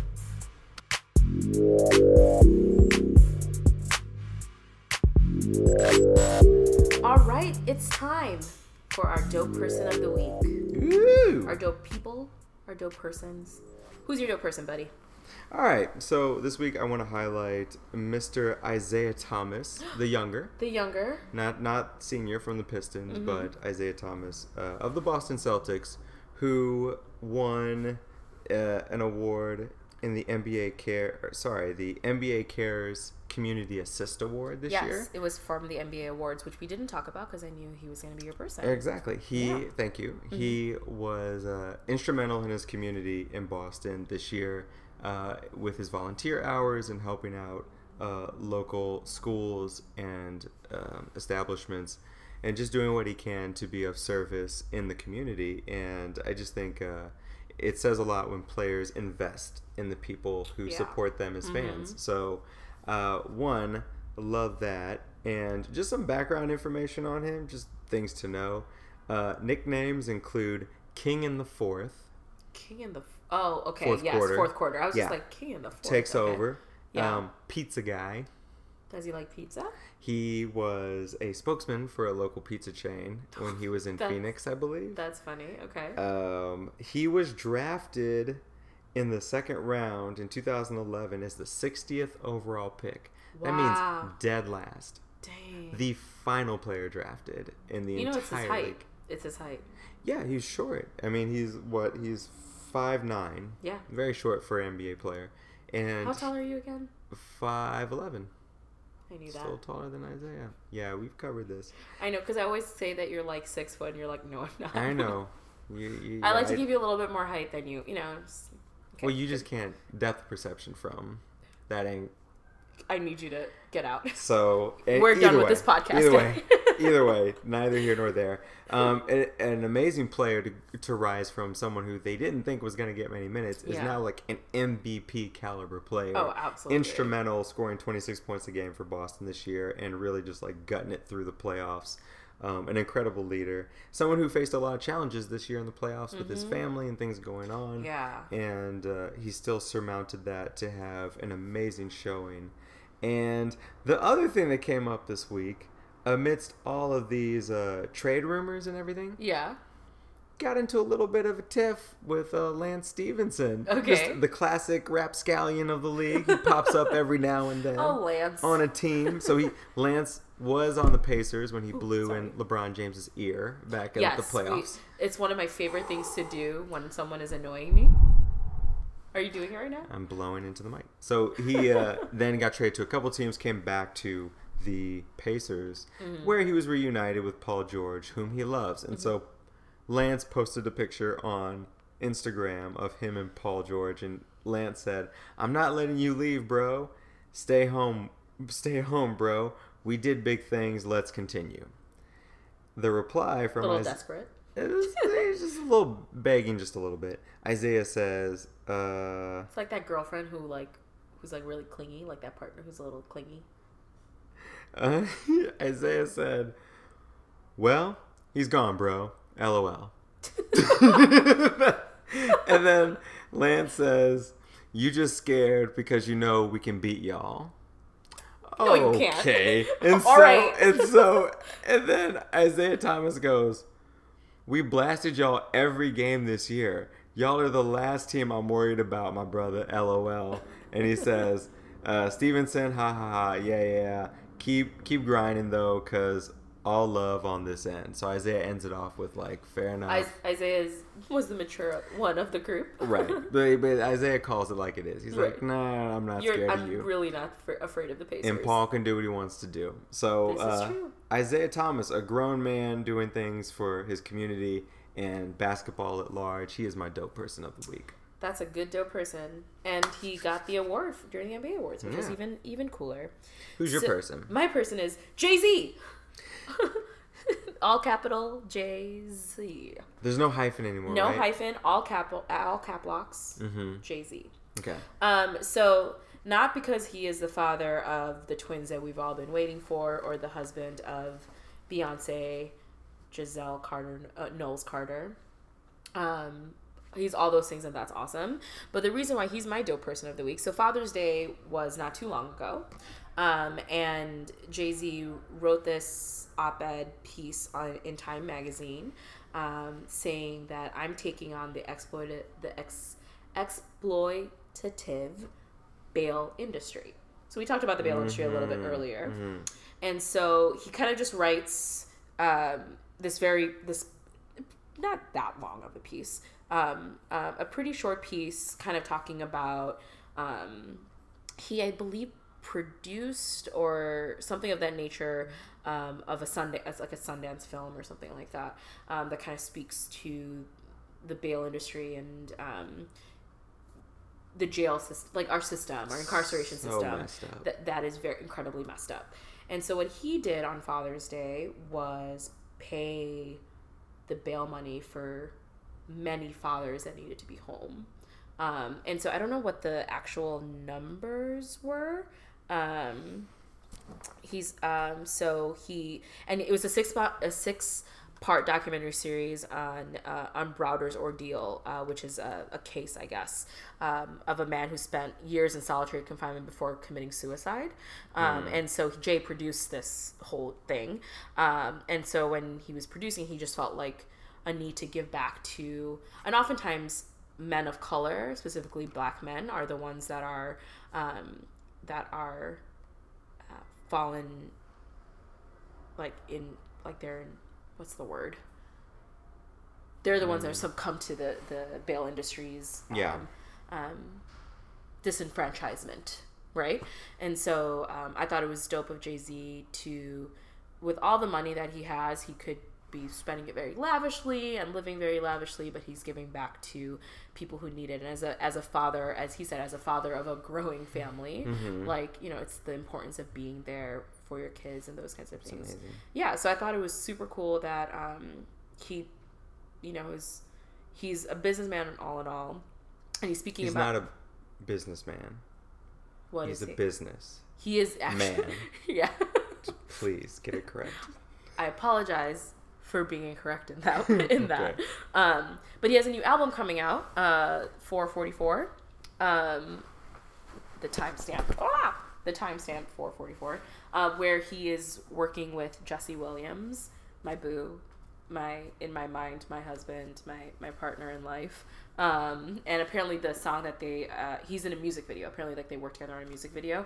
Um, and the premise, from what I've read, is that the music video, unless you've read something different, but the premise of the music video is like it's it's centered in a jail and with mm-hmm. you know That's as much as I've read. that's and like they're in orange jumpsuits and literally Jesse will look good It's at a teaser. anything. Yeah, Jesse in a jumpsuit is just I like don't even. Jesse teaser. can just like, sit there in a frock, and I'd be like, okay, whatever you want. you're just you're wishing he's got like six numbers on his uniform, but you're wishing it's like a full ten numbers, like his phone number. Yeah, oh yeah, he did, absolutely. a, he I did a wish Jimmy he, Butler. I wish he Jimmy Butlered it, so I could just be like, I know like you and your wife are like figuring out custody and stuff of your of your of your kids, but like if you wanted to like In the not- meantime, in the meantime, if you don't want to hang out with like a Minka Kelly, the person that you are dating, possibly, uh, allegedly, Allegedly. um, you could like also date me, and like I'm just saying, it's cash, just whatever, casual. classic. casual. I know you do your podcast in New York. I'm just saying. Um, don't ask me how I know these things. Um, but anyway, my dope person of the week at the end of the day goes to to uh, Jay Z. Mr. J to the Z. Um, the 444. Yeah. What are your theories on that title? I don't know. So four is a very important number for the Read Carter. this. I for the didn't know. Carter family. I learned a lot. Um, so if you know, if you are part of the Beehive, you know that everything has meaning. Everything that they put out there in the stratosphere has like. I think they got married on the fourth. Um, April 4th. no. When did Jay Z and Beyonce got married? April they got married in their Tribeca like rooftop, which is not far from No way. from where we are. Hey. Um, where did His birthday is December 4th. Her birthday, I believe, is September 4th. Mm-hmm. it is? And they got engaged, I'm saying, on April. I mean, married on April 4th? I don't Fact think it's. April fourth. June 4th? Something like that. Beyonce and Jay Z wedding. In two, they got married in two thousand eight. Was it April fourth? No. Alex, are you right? Sometimes I know. Either way, four is a very important number for them. And some people are saying the 44 is his love of Barry Obama. I I was actually gonna. That's where my head was going You think so?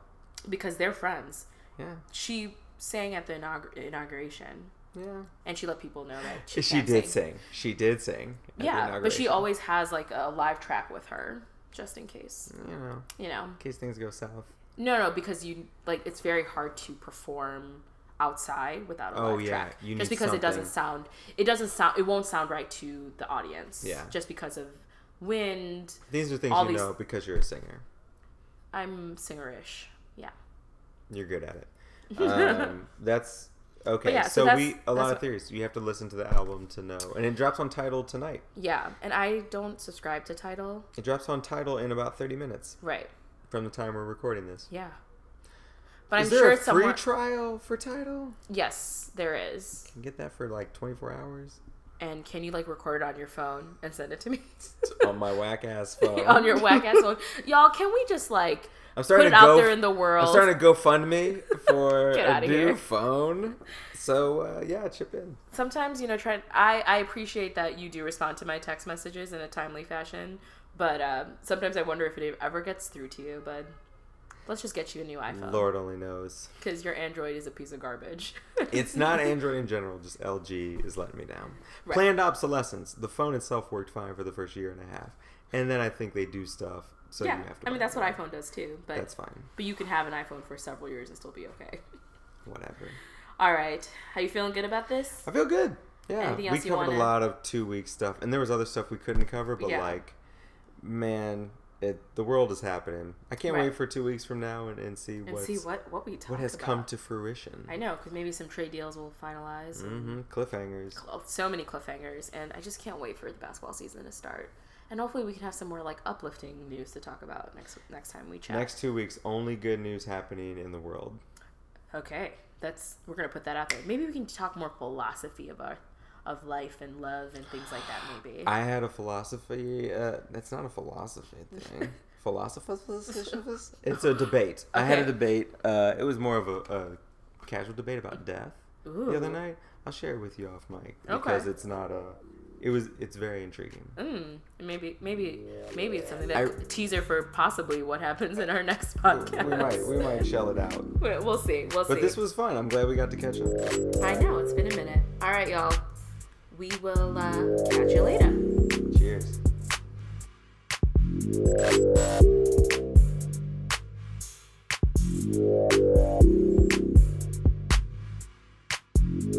Yeah.